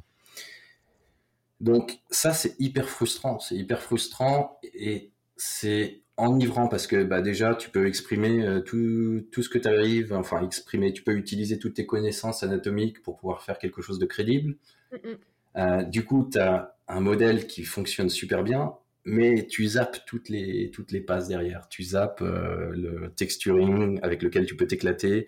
Moi, je pars du, fait que, je pars du principe aussi que pourquoi est-ce qu'on vient faire du sculpting, pourquoi est-ce qu'on vient faire, vient sculpter des détails, pourquoi est-ce qu'on va pousser le modèle aussi loin sur un film, c'est parce que, en fait, ça va servir les besoins euh, du surfacing, ça va servir, ça va permettre de répondre à des problématiques de, euh, comme la microfacette théorie par exemple, le fait que, ben, en fait, euh, tous les détails que tu vas sculpter sur un modèle, que ce soit des pores de peau, est-ce qu'on en a vraiment besoin? Ça, c'est une, ça, c'est une question à laquelle on, on a souvent affaire, surtout sur des productions qui sont un peu plus petites. Est-ce qu'on a vraiment besoin des ports de peau? Parce qu'on les verra jamais, parce qu'on est à 10 mm. km derrière le modèle, ou parce que, ben, en fait, euh, la, la, caméra fait jamais de close-up. Mais oui, on en a besoin. On a besoin de ces ports de peau, puisque ils vont venir casser la surface, ils vont venir euh, donc ces éléments de sculpting, des ports de peau, c'est du volume, c'est des éléments de sculpting, presque de texturing puisque c'est du volume, mais il est très euh, technique, donc on va pas forcément sculpter à la main. On va utiliser des, broches toutes faites pour faire ça.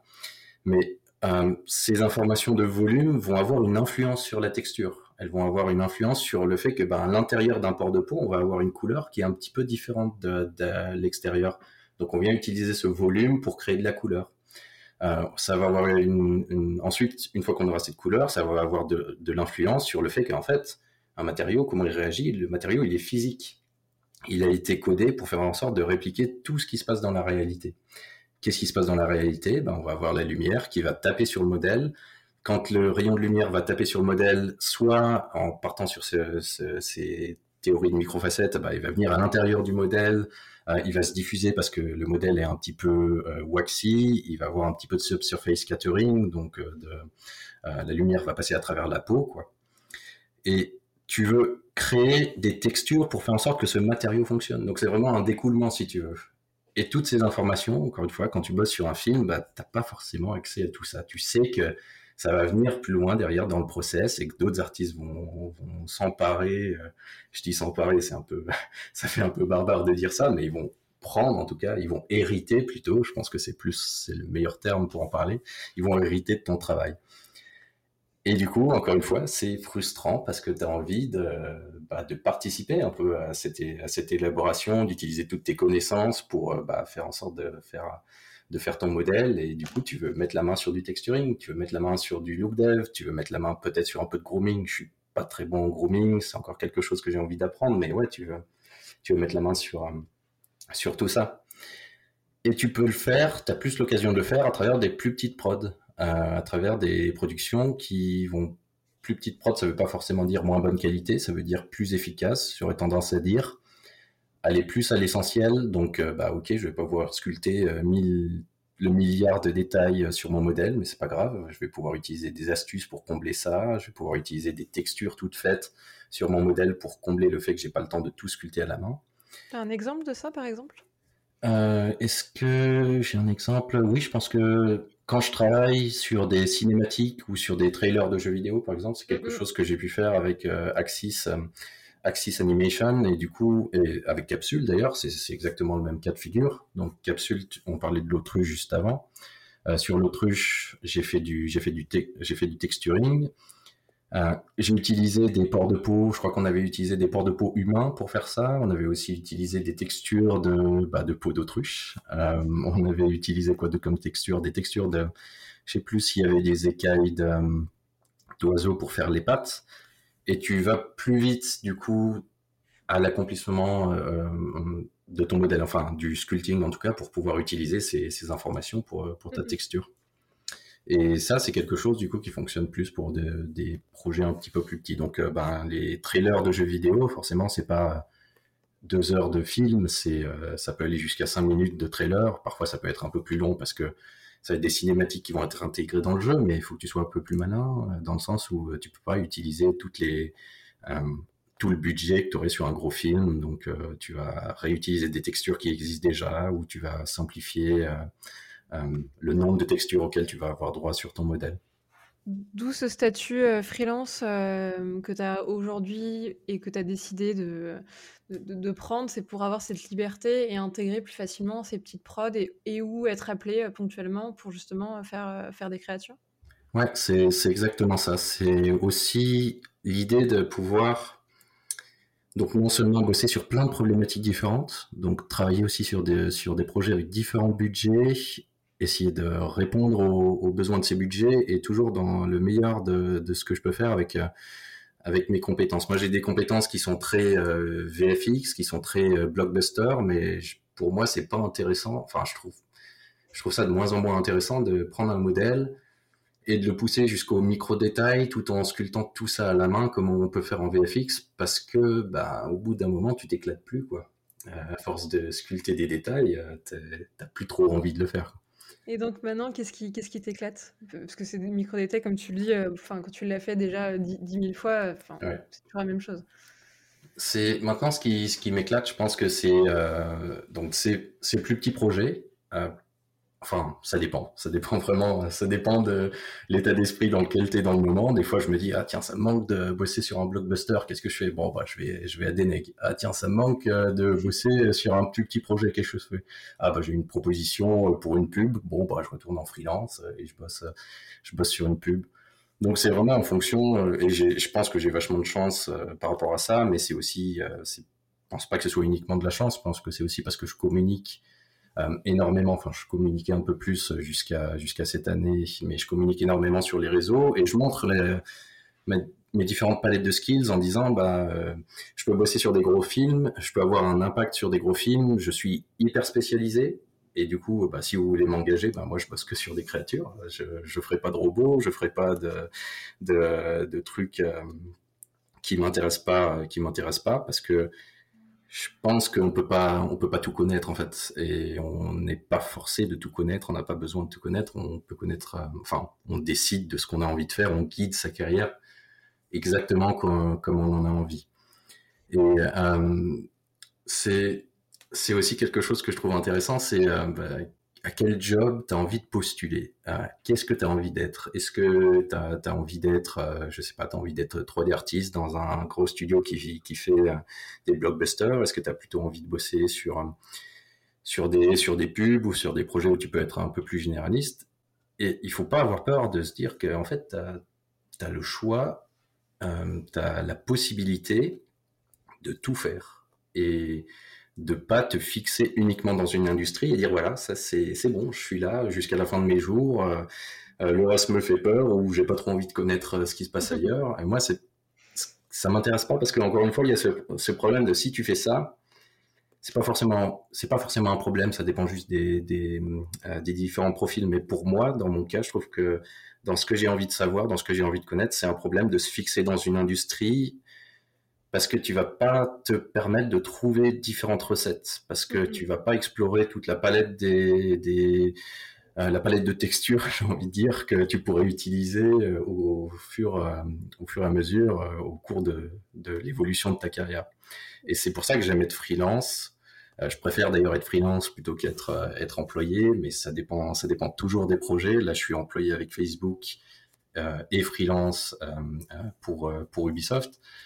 Euh, mais c'est, pour moi, je suis employé, j'ai décidé d'être euh, d'être employé avec Facebook parce qu'ils sont venus me voir en me disant on a un projet, voilà le projet, euh, tu vas pouvoir travailler sur sur des animaux, tu vas pouvoir travailler sur tes, problématiques de d'anatomie anatomie universelle. Et du coup je me dis ouais bon bah ok là là je suis d'accord ça me va.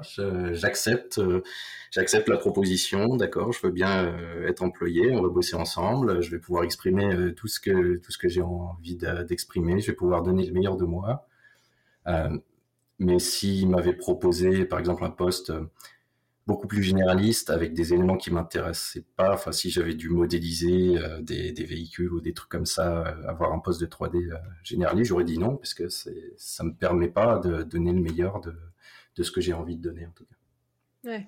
Être, euh, être employé mais libre euh, de faire un truc qui aujourd'hui t'intéresse, te botte et que tu as envie de développer, euh, c'est entre guillemets lié l'utile à l'agréable et, là, entre guillemets, ça, ça te dérange pas d'être chez eux un peu lié en tant qu'employé, sachant que ça te donne en plus la possibilité à côté de continuer de faire des boulots en free, donc tu es encore un peu libre et pas totalement enchaîné dans une boîte.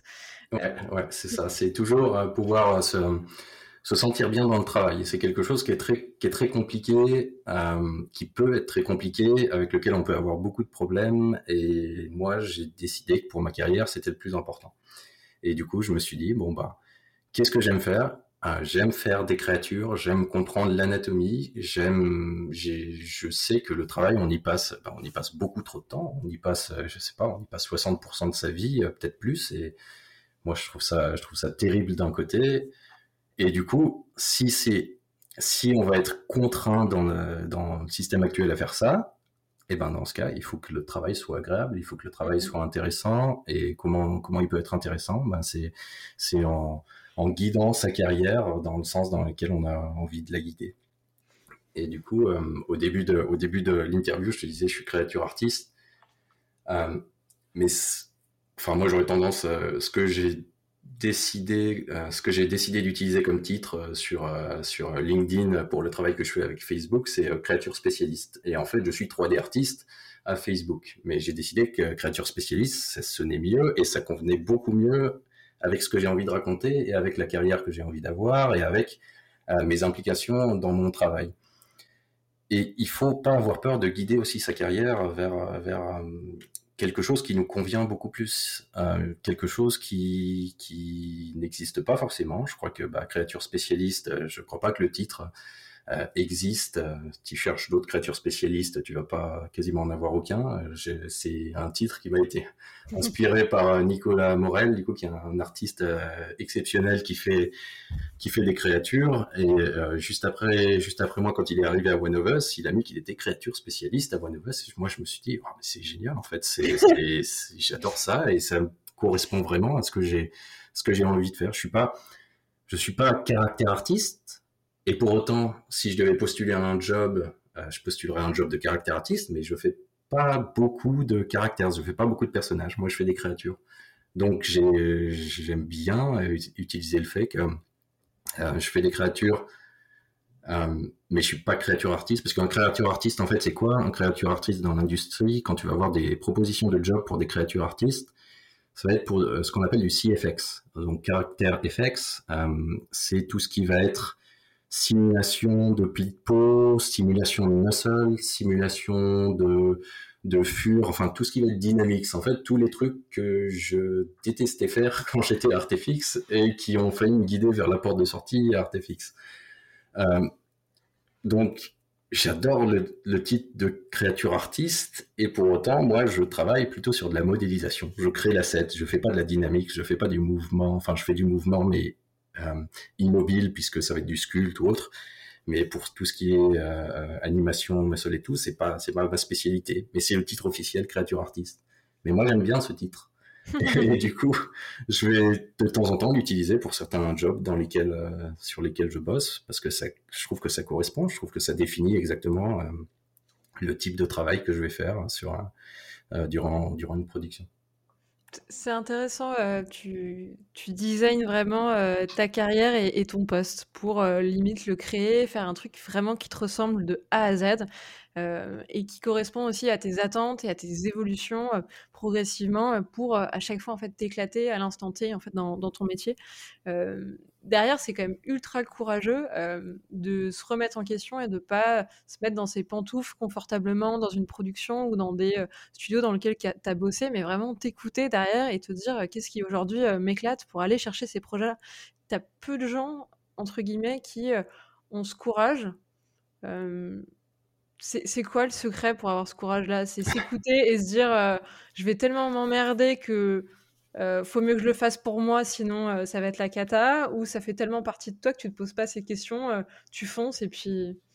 non, je pense, que, je pense que c'est compliqué, c'est difficile d'atterrir là-dedans. En tout cas, quand j'ai commencé à bosser, quand je, juste après NPC, je me suis pas dit direct, ah, j'ai envie de. Enfin, je me suis dit que je voulais être freelance plus pour des problématiques d'argent, mais j'ai pas tout de suite trouvé le la spécialité dans laquelle je voulais aller. Et pourtant, à MPC, j'avais bossé que sur les créatures. J'avais bossé sur, sur euh, quasiment tous les loups euh, de Jungle Book. J'avais bossé, euh, enfin, je peux pas dire j'ai fait les loups de Jungle Book. J'ai fait plein de trucs sur les loups, mais vu que c'était un travail d'équipe, je enfin voilà, on est plein d'artistes à avoir participé là-dessus. J'avais bossé aussi sur d'autres animaux du show, mais me suis pas forcément dit qu'est-ce que, enfin, je vais finir par faire que des animaux euh, juste après, euh, juste après euh, Jungle Book. J'ai eu un questionnement de, bah, ok, où est-ce que je vais aller habiter? J'ai rencontré mon mon épouse à ce moment-là, qui n'était pas encore mon épouse, mais je l'ai rencontrée. Elle, je savais qu'elle devait partir de Londres à un moment donné. Je me suis dit, bah, moi, j'ai envie de la suivre. J'ai pas envie de rester à Londres parce que bah, déjà, c'était la fin de mon contrat avec NPC. J'avais pas forcément de travail derrière. Donc je vais la suivre et je vais trouver une solution pour, pour euh, trouver du travail. Au début, je me suis dit, qu'est-ce que, que je peux faire? Alors j'ai essayé plein de choses, j'ai essayé de me lancer dans, l'arc vise, euh, j'ai essayé de, enfin plein de petits projets, j'ai essayé euh, de faire des, tutos sur, sur de la photogrammétrie, j'ai essayé de faire différents, différents, différents petits trucs comme ça. Et j'étais un peu paumé parce que j'avais besoin, j'avais besoin de trouver euh, un projet dans lequel, enfin une spécialité dans laquelle j'allais finir, pas forcément une spécialité, mais une façon de travailler euh, à distance, puisque bah, je, suis allé, euh, j'ai déménagé avec elle et il n'y avait pas de boîte de 3D là où on a déménagé en France. Donc j'ai pris ce, petit portfolio de différents éléments que j'avais fait, je l'ai envoyé à, à, différentes personnes et notamment à, à Brendan Brendan Isaiah qui est euh, lead caractère artiste. Je crois qu'il travaille pour Eidos, enfin il travaille sur euh, les, jeux vidéo, euh, les jeux vidéo Marvel. Je lui ai envoyé et je le connaissais pas du tout, mais il, m'a quand même répondu, il m'a donné des conseils et il m'a dit en fait en 3D on n'a pas le temps de tout faire. il faut que tu choisisses qui te permettent de t'éclater, de t'éclater le plus. En regardant ton portfolio, quand je regarde tous les projets que tu m'envoies, j'ai l'impression que ce qui va te, ce qui va ce qui va ça va être de faire, de faire des créatures, enfin, de faire des caractères ou de faire de l'organique. Et du coup, j'ai commencé à utiliser ça euh, en tant que leitmotiv, en tant vraiment que, qu'élément moteur euh, pour euh, guider ma carrière. Mais c'était pas forcément très facile et j'avais pas forcément les opportunités au départ. Au, au départ, ce qui m'a énormément aidé, c'est de, ça a été de donner des cours.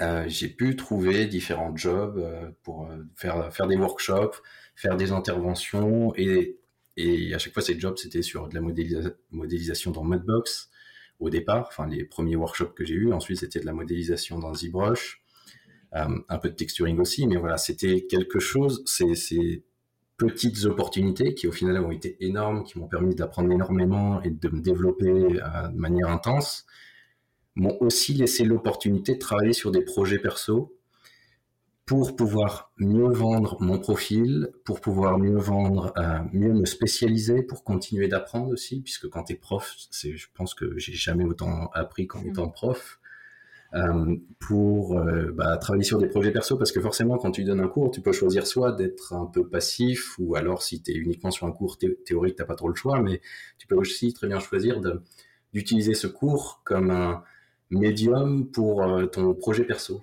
Et euh, moi, vu que c'était des cours sur la thématique de l'anatomie, eh ben, j'utilisais ça pour faire euh, bah, des projets perso d'anatomie en leur disant, bah, voilà, je commence à bosser là-dessus. Regardez comment je fais. Je suis en train d'abord de modéliser squelette, c'est pour avoir une base. Je suis en train de modéliser comme ça. et ensuite, bah, j'avais la chance d'avoir un résultat que je pouvais mettre sur mon portfolio à ArtStation pour essayer de, bah, choper des, des, des prods qui convenaient un peu plus à mon profil. Et à ce moment-là, ça a été un vrai déclic et de confiance parce que euh, ça y est, tu trouvais où est-ce que tu t'éclatais et tu avais en plus du temps et pour toi pour développer et pour apprendre en fait de nouvelles compétences, euh, tout en euh, fixant en fait ce que, ce que ça y est, t'apprenais auprès d'étudiants. Donc ça a été la manière dont tu le décris là, tout d'un coup, ça, a l'air d'être un palier, un déclic où tout d'un coup t'es es un nouvel homme ou en tout cas c'est une deuxième phase de ta carrière qui commence à ce moment-là. Ouais, c'est, vraiment ça. Je pense que ça a vraiment été une deuxième phase de, la carrière. Ça a été la carrière en tant que modeler, euh, modeling TD à MPC. Ça, c'était vraiment la première phase. C'était l'introduction, on va dire, ce qui, est là où j'ai appris énormément de choses parce que j'étais dans un contexte de prod.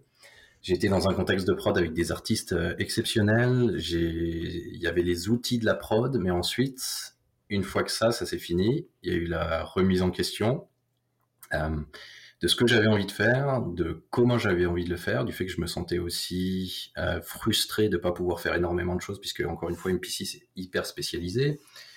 et que j'avais envie de raconter des choses. Donc, euh, bah, je me suis dit, ok, je vais essayer maintenant d'apprendre euh, ce qui me manque et de devenir freelance, puisque ça me permet de ne pas avoir à bosser 24 heures sur 24 ou euh, de pas avoir à être dans un studio en, en, permanence. Je peux gagner suffisamment pendant quelques temps pour ensuite revenir dans mon environnement de vie, continuer d'apprendre, continuer de créer, continuer de m'améliorer, retourner au travail, gagner suffisamment, etc., jusqu'à euh, jusqu'à ce que la carrière de freelance commence à, aller beaucoup plus haut, commence un peu à exploser, avoir des, suffisamment de propositions pour même plus avoir à m'en faire de ok est-ce que demain je vais avoir du travail ou pas? Ben non ce qui fait que je peux encore continuer je peux continuer de m'améliorer je peux vraiment travailler sur les projets qui me bottent je, peux refuser les projets qui m'intéressent pas parce que bah, si je bosse dessus c'est du temps que je, vais pas pouvoir utiliser pour des projets sur lesquels je pourrais vraiment avoir un impact. Et je pense que ça, ça permet vraiment de guider euh, ta carrière, ta carrière vers le haut. C'est de, de, faire ce que tu aimes, en fait. Et quelque chose qui est hyper important. Et euh, en fait, tout le monde te le dit. Euh, tu regardes, tu regardes, tu, tu, regardes tes podcasts, justement, qui, sont, qui sont super. Tout le monde te dit, il faut que tu fasses ce que tu aimes. Mais à chaque fois que tu parles à des artistes, et ça c'est frustrant, tu parles à des gens en production, euh, t'as pas l'impression qu'ils s'éclatent tout le temps, t'as pas l'impression qu'ils ont forcément euh, envie de continuer de euh, s'exprimer grâce à leurs médias, mais je trouve ça un peu, je trouve ça dommage. Pour moi, la 3D, c'est un médium que je trouve sous-exploité, et je trouve sous-exploité dans le sens où on, on va l'utiliser uniquement pour du divertissement. Je trouve que c'est un peu, c'est un peu du gaspillage parce que on peut l'utiliser pour beaucoup plus de choses. On, peut l'utiliser pour euh, bah, déjà créer des illustrations, c'est pas forcément du divertissement, mais aussi pour avoir une, compréhension, plus poussée des choses. Euh, ce qui est aussi le travail que je fais que je fais euh, pour Facebook. la chance que j'ai donc bah, pour Facebook, il y a beaucoup de gens qui m'ont demandé, ok, ah, c'est rigolo, tu bosses avec Facebook, qu'est-ce que tu fais? Ils ont un département 3D, ils font ils font ils font des films d'animation, qu'est-ce que c'est? Ils font des jeux vidéo. Et en fait, Facebook, ils vont faire du, euh, euh, ils vont, ils vont travailler pas sur euh, des computers graphiques, mais ils vont travailler sur la computer vision. Et la computer vision, c'est la compréhension va avoir l'ordinateur de ce qu'il va analyser, des images qu'il va recevoir. Et en fait, tu peux utiliser la 3D comme, comme un imbricateur, je ne sais pas si, si, ça existe comme mot, tu peux utiliser la 3D comme source en fait de connaissances et tu vas l'influence, euh, influencer, tu vas le, le, euh, nourrir. Ouais, voilà, tu vas nourrir l'ordinateur avec euh, avec de la 3D et avec tout ce tout ce qui a été codé en fait. Si tu regardes, on a des, outils qui sont absolument géniaux. Maintenant, tu as Ziva, Ziva, Ziva, je sais pas comment ils le disent en anglais, je crois que c'est Ziva Dynamic qui est un outil de simulation de, de, muscles, simulation de dynamique euh, musculaire qu'on utilise pour de l'animation hyper poussée, mais pourquoi est-ce qu'on ne l'utilise pas plutôt pour euh, bah, utiliser en fait de la 3D pour euh, permettre à un ordinateur de comprendre comment un muscle va se contracter, puisque bah, l'algorithme à la base de ce logiciel est basé sur des lois physiques.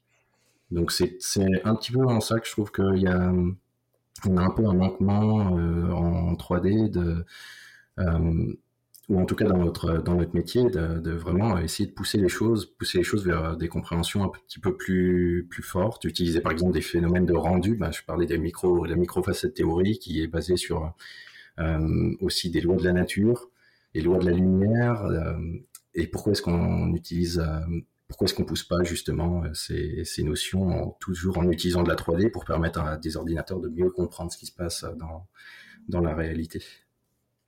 Euh, enfin, je vais rebondir sur tout ce que tu as un peu dit là jusqu'à présent, mais euh, je te le souhaite en tout cas de, de, pouvoir choisir les productions et où est-ce que tu mets ton temps pour en fait choisir les projets qui t'éclatent. Et c'est un peu tout le luxe de tout freelance de se dire demain je pourrais choisir les productions et les, et les projets.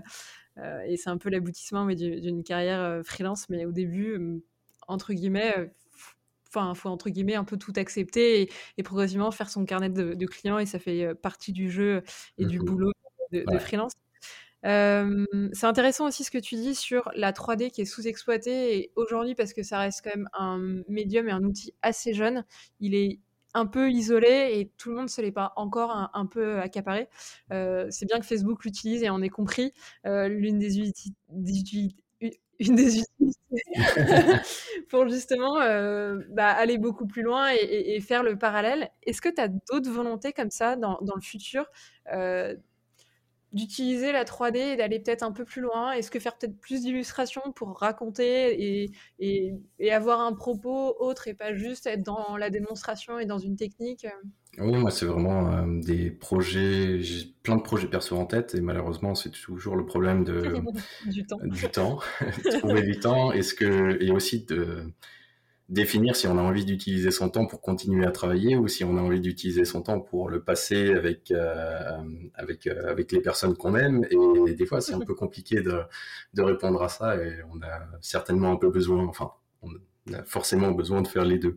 Mais oui c'est c'est quelque chose que j'ai envie de faire euh, et c'est quelque chose qui, qui m'intéresse énormément d'utiliser vraiment la 3D comme moyen d'expression au, au maximum de, de de, ce qu'on peut faire et aussi, euh, encore une fois, pas, que pour du divertissement. Ça m'intéresserait par exemple d'utiliser de, la 3D bien plus avancée. Quand je dis plus avancée euh, que ce qu'elle est actuellement, mais plus avancée, ça peut très bien être, tu prends ce que tu prends le taf de euh, Nicolas Morel, par exemple. Donc, encore une fois, je parle de lui, qui est créature artiste, créature, qui était créature spécialiste à One of Us, et qui fait des illustrations euh, géniales. Et, en fait, ces illustrations, bah, elles pourraient très bien euh, servir pour des étudiants en médecine, où en fait, tu pourrais avoir une version moderne de, euh, de, de, Henry Quarter et, Quarter Anatomie, donc toutes les illustrations d'anatomie dessinées à la main, si tu veux. Tu pourrais très bien avoir ça. Donc, c'est des illustrations qui sont faites, du coup, pour le, pour le corps médical tu pourrais, très bien avoir ça à base de 3D, ce qui fait que tu pourrais avoir quelque chose de très poussé, de très réaliste. Tu peux utiliser les, outils qu'on a actuellement pour, euh, vraiment pour pousser, pour pousser, pousser la réflexion, je pense. Mmh, mmh. Et ou des dissections en temps réel euh, et pas euh, pareil avoir que la vidéo en médium, mais vraiment leur donner accès au, modèle 3D et les différents muscles, os qui ont pu être sculptés au, préalable. C'est ça comment tu gères ton temps quand tu es freelance? De ce que j'ai compris, tu alternes période où tu bosses sur des productions et période de, temps pour toi où justement bah, tu reviens dans ton espace de vie, tu prends du temps pour développer tes idées. Est-ce que c'est vraiment ça et est-ce que c'est si séparé? Et comment après, pour les clients, tu gères ce temps et ce budget qui t'est alloué? Parce qu'au final, ça reste une rémunération VS un temps que, que tu donnes en fait pour cette production.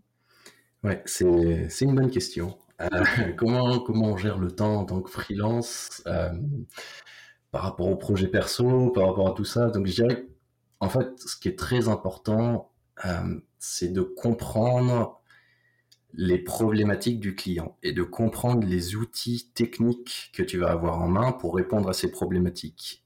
Plus tu es en mesure de comprendre tout ça, mieux tu vas réussir à répondre aux besoins du client par rapport au budget euh, qu'il va te proposer, où tu vas être en mesure de définir un temps de travail pour, pour ton client, ce qui va lui permettre à lui d'établir un budget. Et je pense que ça, c'est quelque chose de très important quand tu es, quand es freelance. Euh, donc, quand tu connais vraiment bien ton médium et bien ta façon de travailler, tu peux aller très rapidement à l'objectif et tu peux euh, travailler efficacement pour un client, ce qui fait que tu n'auras pas trop d'embûches euh, entre temps, donc bah, tu n'auras pas trop de problèmes pendant la production.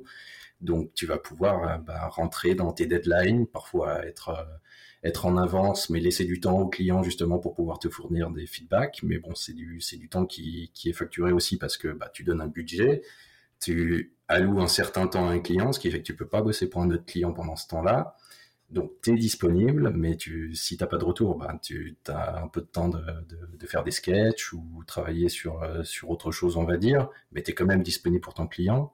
Sinon, sinon ça passe aussi bah, beaucoup par euh, des nuits à rallonge, on va dire. Euh, je fais jamais d'overtime pour, pour mes clients enfin pas pour mes clients, je veux dire, je fais jamais d'overtime en général parce que je, déteste le principe et parce que moi, pour moi, ça pose un, très gros problème d'intégrité par rapport au, travail, on va dire, de, manière générale dans l'industrie.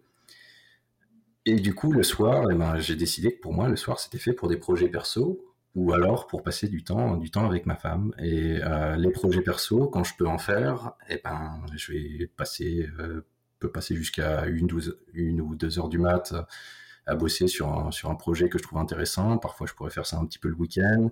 Parfois, j'ai du temps entre deux projets, j'ai une semaine, deux semaines, euh, j'ai pas envie de prendre un autre projet, donc euh, bah, je vais le garder pour faire des projets perso. Je t'avoue que je fais plus trop de projets perso euh, ces derniers temps parce que je me sens suffisamment bien dans les projets que je fais en production pour ne pas avoir à, pour ne pas avoir un manquement en fait, pour ne pas avoir encore besoin le soir de continuer à travailler sur sur des projets jusqu'à pas d'heure et être fatigué le lendemain et pouvoir continuer de de m'exprimer. J'ai la chance de pouvoir le faire euh, grâce à mon travail et ça, je pense que c'est un peu en tant que en tant que personne qui doit qui doit gagner de l'argent, je dirais que c'est un peu l'objectif de, de, tout le monde. C'est pour ça que le titre de 3D artiste, il est un, il est un peu bizarre.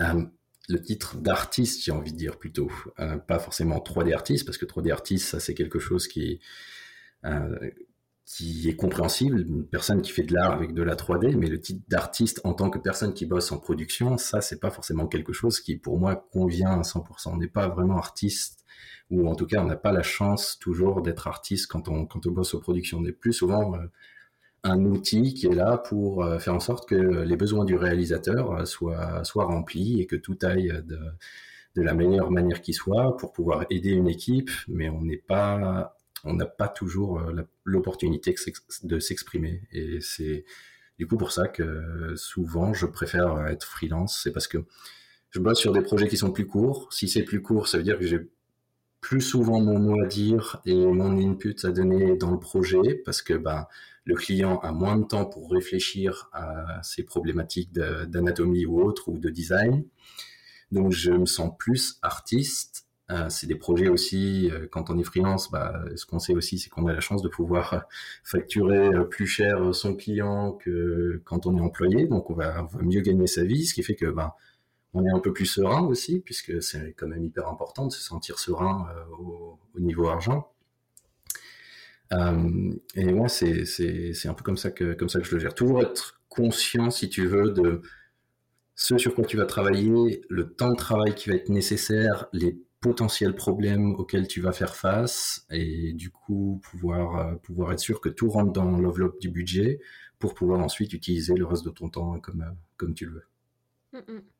Et ça, c'est quand euh, on a quand même quelques projets de freelance derrière soi et qu'on est aussi capable de, bah, de mesurer et de savoir qu'une production va normalement se dérouler sans écueil et il n'y aura pas d'accro et que du coup, ça va prendre 4 euh, jours et pas 7, euh, comme au début des projets où si tu te lances freelance au bout de deux ans d'expérience, forcément tu vas y passer plus de temps et où tu vas pas réussir à qualifier ce temps à y passer. Ouais, ouais c'est ça, c'est euh, grâce à l'expérience et bah tu peux pas tu peux pas savoir tout de suite qu'en fait une créature tu peux modéliser un animal en une semaine au départ, tu le fais en un mois, tu le fais en deux mois, mais en fait tu tu n'as pas forcément les outils, tu n'as pas les raccourcis euh, psychiques ou les biais cognitifs qui vont te permettre d'aller d'aller rapidement à l'objectif au départ. Tu es obligé d'en faire l'expérience, tu es obligé de l'apprendre, tu es obligé de faire des erreurs aussi. Il faut pas avoir peur de faire des erreurs parce que si tu fais pas d'erreurs, bah, tu, n'as rien à améliorer. Donc si tu n'as rien à améliorer, ça veut dire que tu es statique. Mais si tu veux être dynamique dans ton, apprentissage et dans euh, ta carrière, il faut justement que tu t'autorises à faire des erreurs et que tu t'en apprennes et que tu développes des raccourcis pour être pour aller plus vite et, et pour pouvoir te sentir mieux en tant que en tant qu'artiste ou en tant que qu'outil en production. Euh, et puis corrélé aussi aux compétences de euh, communication que tu développais en fait pour comprendre le besoin du client et lui donner en fait les bons euh, euh, image, modeling ou créature au bon moment pour qu'il puisse réagir et entre guillemets que tu n'aies pas besoin de faire machine arrière. Euh, et, entre guillemets, ça, c'est des écueils aussi de production qui sont évités avec le temps parce que tu connais ton client, mais aussi tu es capable de lui donner euh, ce qu'il attend au bon moment pour, pour avancer mais ne jamais reculer. Ouais. Et la communication est hyper importante dans une prod, mais aussi hyper importante encore plus ben, pour nous en tant que freelance parce que tu as besoin d'avoir des clients. Donc si tu as besoin d'avoir des clients, tu as besoin de montrer ton travail. Si tu veux montrer ton travail, il faut que tu le montres de la manière la plus professionnelle possible. Et comment tu peux la montrer de manière professionnelle possible C'est en comprenant les besoins d'une production, en comprenant les besoins techniques. Euh, et du coup, il faut que tu apprennes aussi à montrer tes images. Il faut que tu apprennes à, vendre ton, ton, profil.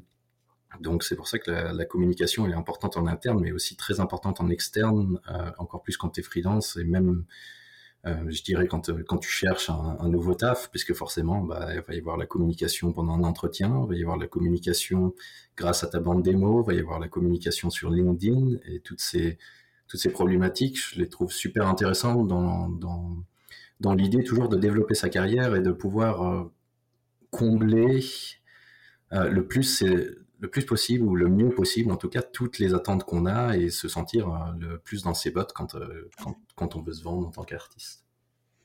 Et, cet aspect de la communication et de la recherche, elle est beaucoup plus fréquente quand tu es freelance parce que tu rentres pas en production pendant 6 mois, 8 euh, mois, 1 an, mais les projets sont un peu plus courts, donc tu as, entre guillemets, plus d'énergie à mettre de ce côté-là. et puis tu es aussi un peu plus isolé, tu fais peut-être un peu moins partie de l'industrie. Ouais, ouais. il y a peut-être un peu moins appelé pour dans les gros studios parce que tu vises des petits. ça dépend toujours du profil. Enfin, tu vas avoir des, des freelances. Je pense qu'en caractère, caractère art, en créature ou autre, ou même en personnage, on a, on a pas mal de chance puisqu'on peut intervenir sur différents types de projets, on peut intervenir dans différentes industries et sur différentes durées de projets aussi. Euh, tu peux avoir des projets freelance qui durent beaucoup plus longtemps que d'autres. En France, je suis pas sûr que ce soit, je crois pas que ce soit légal, mais euh, en France, en général, je crois qu'il faut qu'il faut que tu travailles.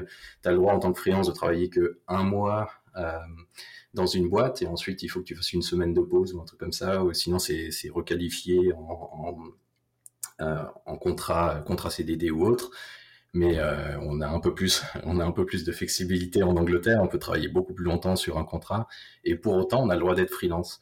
Être freelance, si tu veux, c'est juste un, c'est juste un statut. Euh, ici, c'est pas, c'est pas forcément euh, c'est pas forcément un job ou un type de job. Moi, j'ai décidé que c'était aussi une philosophie pour pour moi parce que parce que j'adore la diversité, parce que j'ai envie de me sentir indépendant et que j'ai envie de faire en sorte d'être le meilleur outil pour réaliser les, besoins de mes clients. Mais ouais, c'est, tu peux, tu peux guider euh, ta carrière de freelance un peu, un peu comme tu l'entends, quoi. Mais la communication, oui, c'est hyper important. C'est, c'est quelque chose que beaucoup de gens laissent de côté. Et malheureusement, quand tu as des freelances qui laissent la communication de côté, eh ben, ils trouvent pas, trouvent pas forcément de contrat. Ou alors ils sont tellement bons qu'ils ont la chance de, de faire un seul projet et de trouver plein de jobs, euh, de jobs grâce à ça, mais ça arrive, euh, ça arrive pas souvent. On est très isolé aussi, comme tu le disais, et ça, parfois c'est difficile à vivre, parfois ça l'est pas.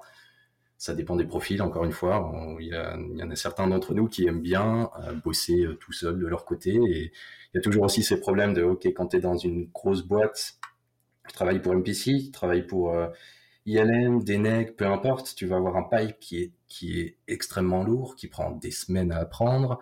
Et encore, euh, il faut que, tu aies fait euh, plusieurs mois dans la boîte pour euh, te sentir confiant avec le pipe. Et tout ça pour faire quoi? Bah, tout ça pour faire un modèle. tout ça pour, pour sculpter un animal. Tout ça pour sculpter un personnage.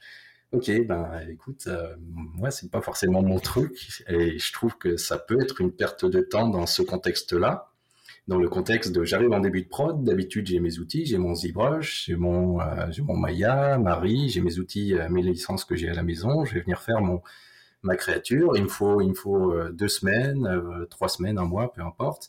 Et une fois en prod, et eh ben en fait il faut trois, quatre mois parce que parce qu'il y a ces, ces allers-retours avec la production, parce qu'il y a ces problématiques de, de pipe. Et c'est pas forcément quelque chose qui, qui nous motive tous de d'arriver et de se sentir contraint à cause du pipe. Donc, euh, bah, c'est aussi pour ça que tu peux, tu peux décider d'être freelance. Tu peux décider de temps en temps de faire le, euh, le sacrifice de ses compétences techniques. Tu vas dans une prod, tu apprends le pipe de la prod, mais aussi de temps en temps, tu peux dire bon bah écoutez, euh, si vous voulez, si vous voulez ce type de produit, il n'y a pas forcément besoin que je sois sur place avec vous tout le temps. Je peux très bien faire ça depuis chez moi. Je serai plus efficace j'aurai plus de ressources puisque j'ai les ressources, euh, j'ai tous mes bouquins d'anatomie, j'ai euh, mes textures euh, que j'ai achetées sur Texturing, Texturing j'ai mes licences, enfin voilà, j'ai les outils idéaux pour vous fournir le produit dont vous avez besoin le plus rapidement possible. Alors, soit vous m'employez, je viens dans la boîte pendant trois mois, soit vous me laissez en freelance et là je fais mon taf en, trois semaines, vous avez le même produit sans, sans des problématiques de temps derrière présenté comme ça, tu as envie de signer et forcément on te dit oui. T'aimerais bien, aimerais bien qu'on te dise oui. Après, il y a toujours le problème de, euh, de, de, droit, il y a des problèmes de la confiance qu'une boîte peut t'accorder. Euh, parfois, certaines boîtes vont vouloir t'employer avant de te laisser freelance, enfin de te réembaucher en freelance. Euh, il y a aussi le problème, bah, tu peux pas sortir euh, des grosses licences des serveurs de la boîte. Euh, quand je dis grosses licences, je parle plutôt des, des, IP, je parle plutôt ben, de la propriété intellectuelle. Tu peux pas la sortir des, serveurs, elle, est bloquée là-bas. Et quand tu bosses, euh, même maintenant avec le contexte actuel du Covid, et c'est quelque chose que, que je kiffais pas trop, c'est qu'en fait, mais il n'y a pas le choix, c'est comme ça que ça fonctionne. Les, les grosses boîtes fonctionnent comme ça. En fait, tu bosses pas sur ta machine ta machine, c'est juste un écran euh, qui vient streamer l'ordinateur qui est au taf. Ce qui fait que tout ce qui est, euh, bah, tout ce qui est data, euh, toutes les informations confidentielles, elles restent au taf. Elles restent sur le serveur du mm. travail, elles restent sur ta machine qui, qui est là-bas, quoi. Et du coup, t'es pas, t'es pas plus efficace. Et pour autant, tu travailles comme un freelance, mais t'es pas plus efficace parce que en fait t'as pas t'as pas ta liberté créative mais tu es obligé parce que tu bosses pour un client et c'est c'est de là que vient l'argent donc donc, euh, bah, tu te plies aux règles de, de la production. C'est ça. Dans, tous les... enfin, dans certains cas, tu n'as pas trop le choix et ces règles du jeu, faut les accepter. Et tu as beau essayer de présenter ton point de vue, euh, l'industrie étant qu'il faut un peu rentrer dans le moule euh, si tu veux bosser sur ces prods-là. quitte à ce que peut-être ultérieurement, ils changent un peu d'avis et que ça s'adapte un petit peu et qu'on te laisse. et qu'il y ait cette relation de confiance qui soit tissée. Mais pour des premières missions, en tout cas, tu n'as clairement pas trop. Ouais, ouais c'est ça. Cool, euh, merci pour cette discussion et puis pour euh, vraiment nous avoir un peu donné les, coulisses de euh, d'une carrière de freelance comme toi tu l'entends et ce vent de liberté que, que t'insuffles, je trouve, pour tous ceux qui bah, peuvent se sentir un peu frustrés et sentir la, routine ronfler. tu peux avoir donné envie de devenir free et c'est plutôt chouette, tout en dressant le portrait bah, réel, sans, je trouve, l'embellir, qui est qu'il faut savoir aussi gérer son temps, qu'il faut aussi vachement communiquer pour trouver ses clients et que ça tombe pas en tombant du ciel. Et aujourd'hui, tu dis avoir de la chance, mais en réalité, c'est pas de la chance. Derrière, il y a beaucoup de travail et, de l'expérience pour euh, bah, réussir à mener toutes ces productions euh, sans écueil et, avoir des clients qui te rappellent et qui sont contents. Ouais, je pense que c'est beaucoup de travail, c'est aussi beaucoup d'écoute. C'est parce que encore une fois, bah, comme tu enregistres euh, des, interviews et il y a beaucoup de gens justement qui, vont venir te présenter leur travail, la façon dont, ils vont bosser, comment ils ont fait pour en arriver là. Il faut que tu arrives à identifier les éléments gagnants, si tu veux. Tu arrives à identifier tout ce qui fait que ça a fonctionné. Et grâce, à l'écoute, euh, bah, tu vas pouvoir répliquer ça euh, dans ton travail. Tu identifies vraiment les éléments qui vont te faire en sorte que toi, ça te parle, euh, ça va te guider vers une carrière plus sereine et maintenant, c'est à ton tour de l'appliquer euh, à, ton profil et de l'appliquer à, ton job. Hmm. Trop bien. Euh, c'est con, tu viens, je pense, de répondre à, ma dernière question qui était euh, te laisser conclure en donnant le mot de la fin. Mais prépare-toi, je te la reposerai quand même. qui, qui t'aimerait bien entendre sur de futurs épisodes? Alors, je t'ai préparé une petite liste de, gens. J'adore. Laisse-moi trouver ma liste puisque bah, j'ai décidé que c'était pas très cool comme question. Tu vois, tu, nous demandes de choisir toutes les personnes qu'on admire et euh, de choisir la personne qu'on a envie d'entendre. Euh, et du coup, je me suis dit, mais en fait, il y a plein de gens que j'ai envie d'entendre, il y a plein de gens que j'ai adoré écouter et j'ai envie de les réentendre et de réentendre leur histoire, réentendre ce qu'ils ont, ce qu'ils ont euh, envie de dire et la façon dont ils ont, dont ils guident leur carrière ou le message qu'ils ont envie de partager. Donc, je t'ai préparé une petite liste, une petite liste de noms. Euh, euh, J'adore. j'ai euh, Nicolas Morel, bah, j'en ai parlé plusieurs fois durant, durant l'interview. il, a, il est du coup créature, créature spécialiste. On est tous les deux, donc, on va dire, avec le titre officiel caractère artiste. On fait un peu la même chose, mais chacun notre style. Et je pense chacun avec notre intégrité ou notre manière de, de l'exprimer. Et du coup, je trouverais ça super intéressant que tu arrives à, à l'interviewer. je vais avoir aussi Vincent Meunier, un, un, super pote de Londres euh, qui est lead caractère artiste à Riot. Et euh, pareil il, partage énormément. Euh, il a une très belle philosophie de travail et je pense que cette philosophie elle peut en attirer pas mal d'entre nous. Elle peut, vraiment nous inspirer. Donc ça peut être cool aussi de, l'entendre. euh, Nora Storey, qui du coup est, l'épouse de, Vincent, et elle, elle est un narrative designer. Donc c'est quelque chose qui est très différent, mais c'est aussi très intéressant de pouvoir s'inspirer de, du coup de personnes qui aussi font des métiers qui sont pas dont on n'entend pas souvent parler en tant que 3D artiste.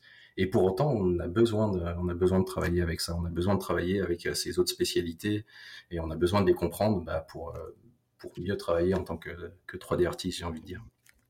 Euh, Alexandre Chaudret et Alexandre Ferrat. Donc, euh, bah, ces deux personnes, je les avais déjà interviewées euh, quand quand j'organisais les Créatures Legends. Et pour autant, j'ai quand même envie de les réentendre parce que ils ont vraiment un message, ils ont vraiment une, expérience du travail, une expérience de, la création, du design, et quelque chose de, super, de super intéressant à, à tirer d'une interview avec eux. Et ils arrivent bien à raconter aussi ce qu'ils ont derrière la tête. Et j'ai Jérémy Céleste, euh, quelqu'un qui est très important dans l'industrie, et j'ai envie de dire qui a révolutionné l'industrie moderne du texturing.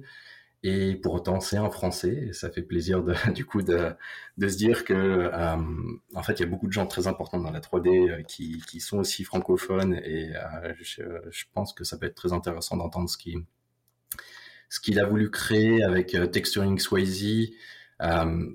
Comment il a réussi à créer des techniques aussi euh, qui nous permettent à nous, en tant qu'artistes, de nous exprimer et de, créer des personnages de plus en plus réalistes.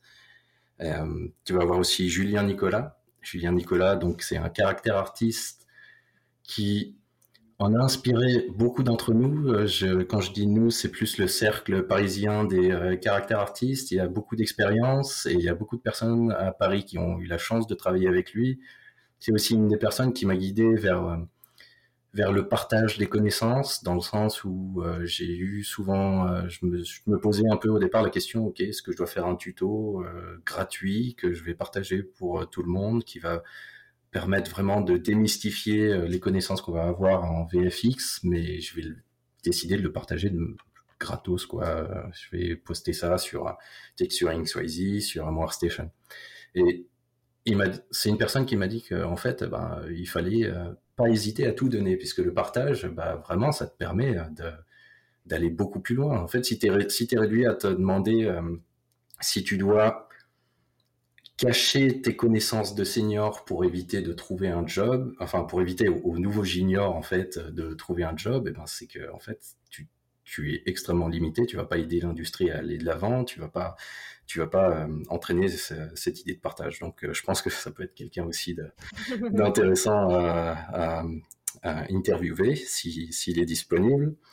Et enfin, euh, j'ai Mamed et Steph, qui sont les fondateurs de Capsule Studio, des mecs, des mecs géniaux et qui, qui aussi ont, ont, ça peut être très intéressant de se poser la question, mais pourquoi, pourquoi les gars, vous avez décidé d'ouvrir votre studio euh, Pourquoi est-ce que vous décidez de bosser sur des trailers de jeux vidéo, euh, sur, euh, sur de la pub full, full CG Qu'est-ce qui vous motive?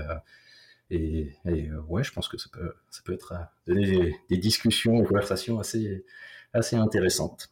Et voilà, maintenant je t'ai refilé la patate chaude, donc euh, ça, ça, va être à toi de piocher dans cette liste, de piocher le ou les noms, ou peut-être tout le monde, hein, si tu arrives à tous, euh, tous les interviewer, mais ouais, c'est à toi de décider qui, avec qui tu as envie de continuer les podcasts.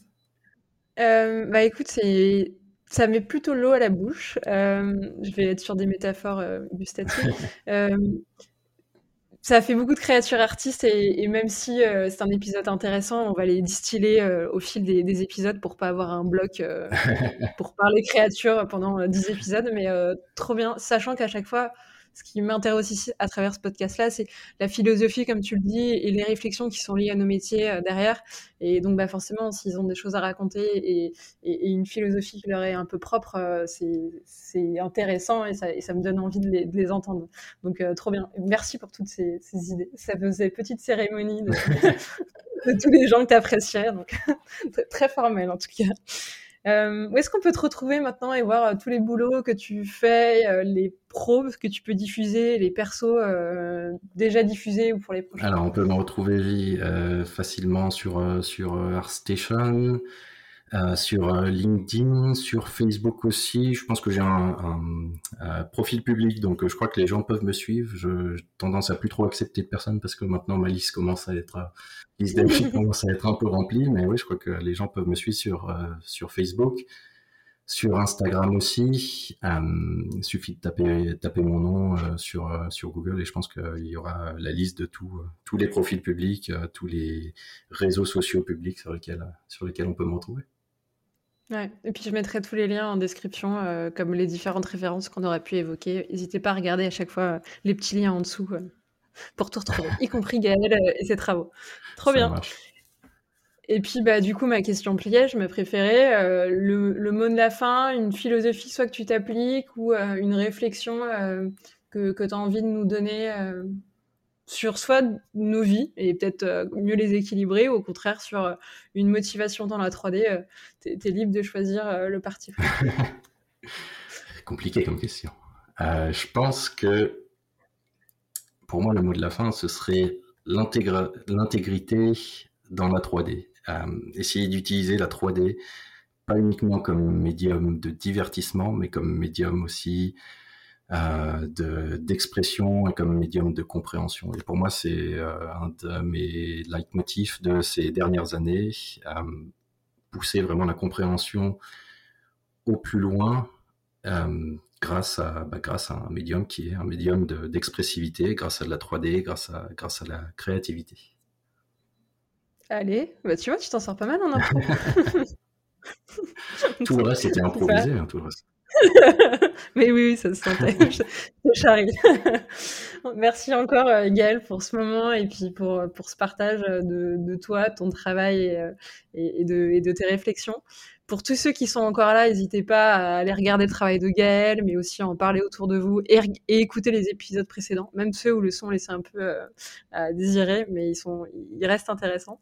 Et puis je vous retrouve la semaine prochaine pour encore euh, un nouvel épisode. Ce sera du lighting la prochaine fois. Pour une fois, je sais qui sera le prochain invité, donc euh, je peux vous le dire, c'est du lighting. et puis à la semaine prochaine. Salut Merci beaucoup Sandrine. À plus. Bah, à plus.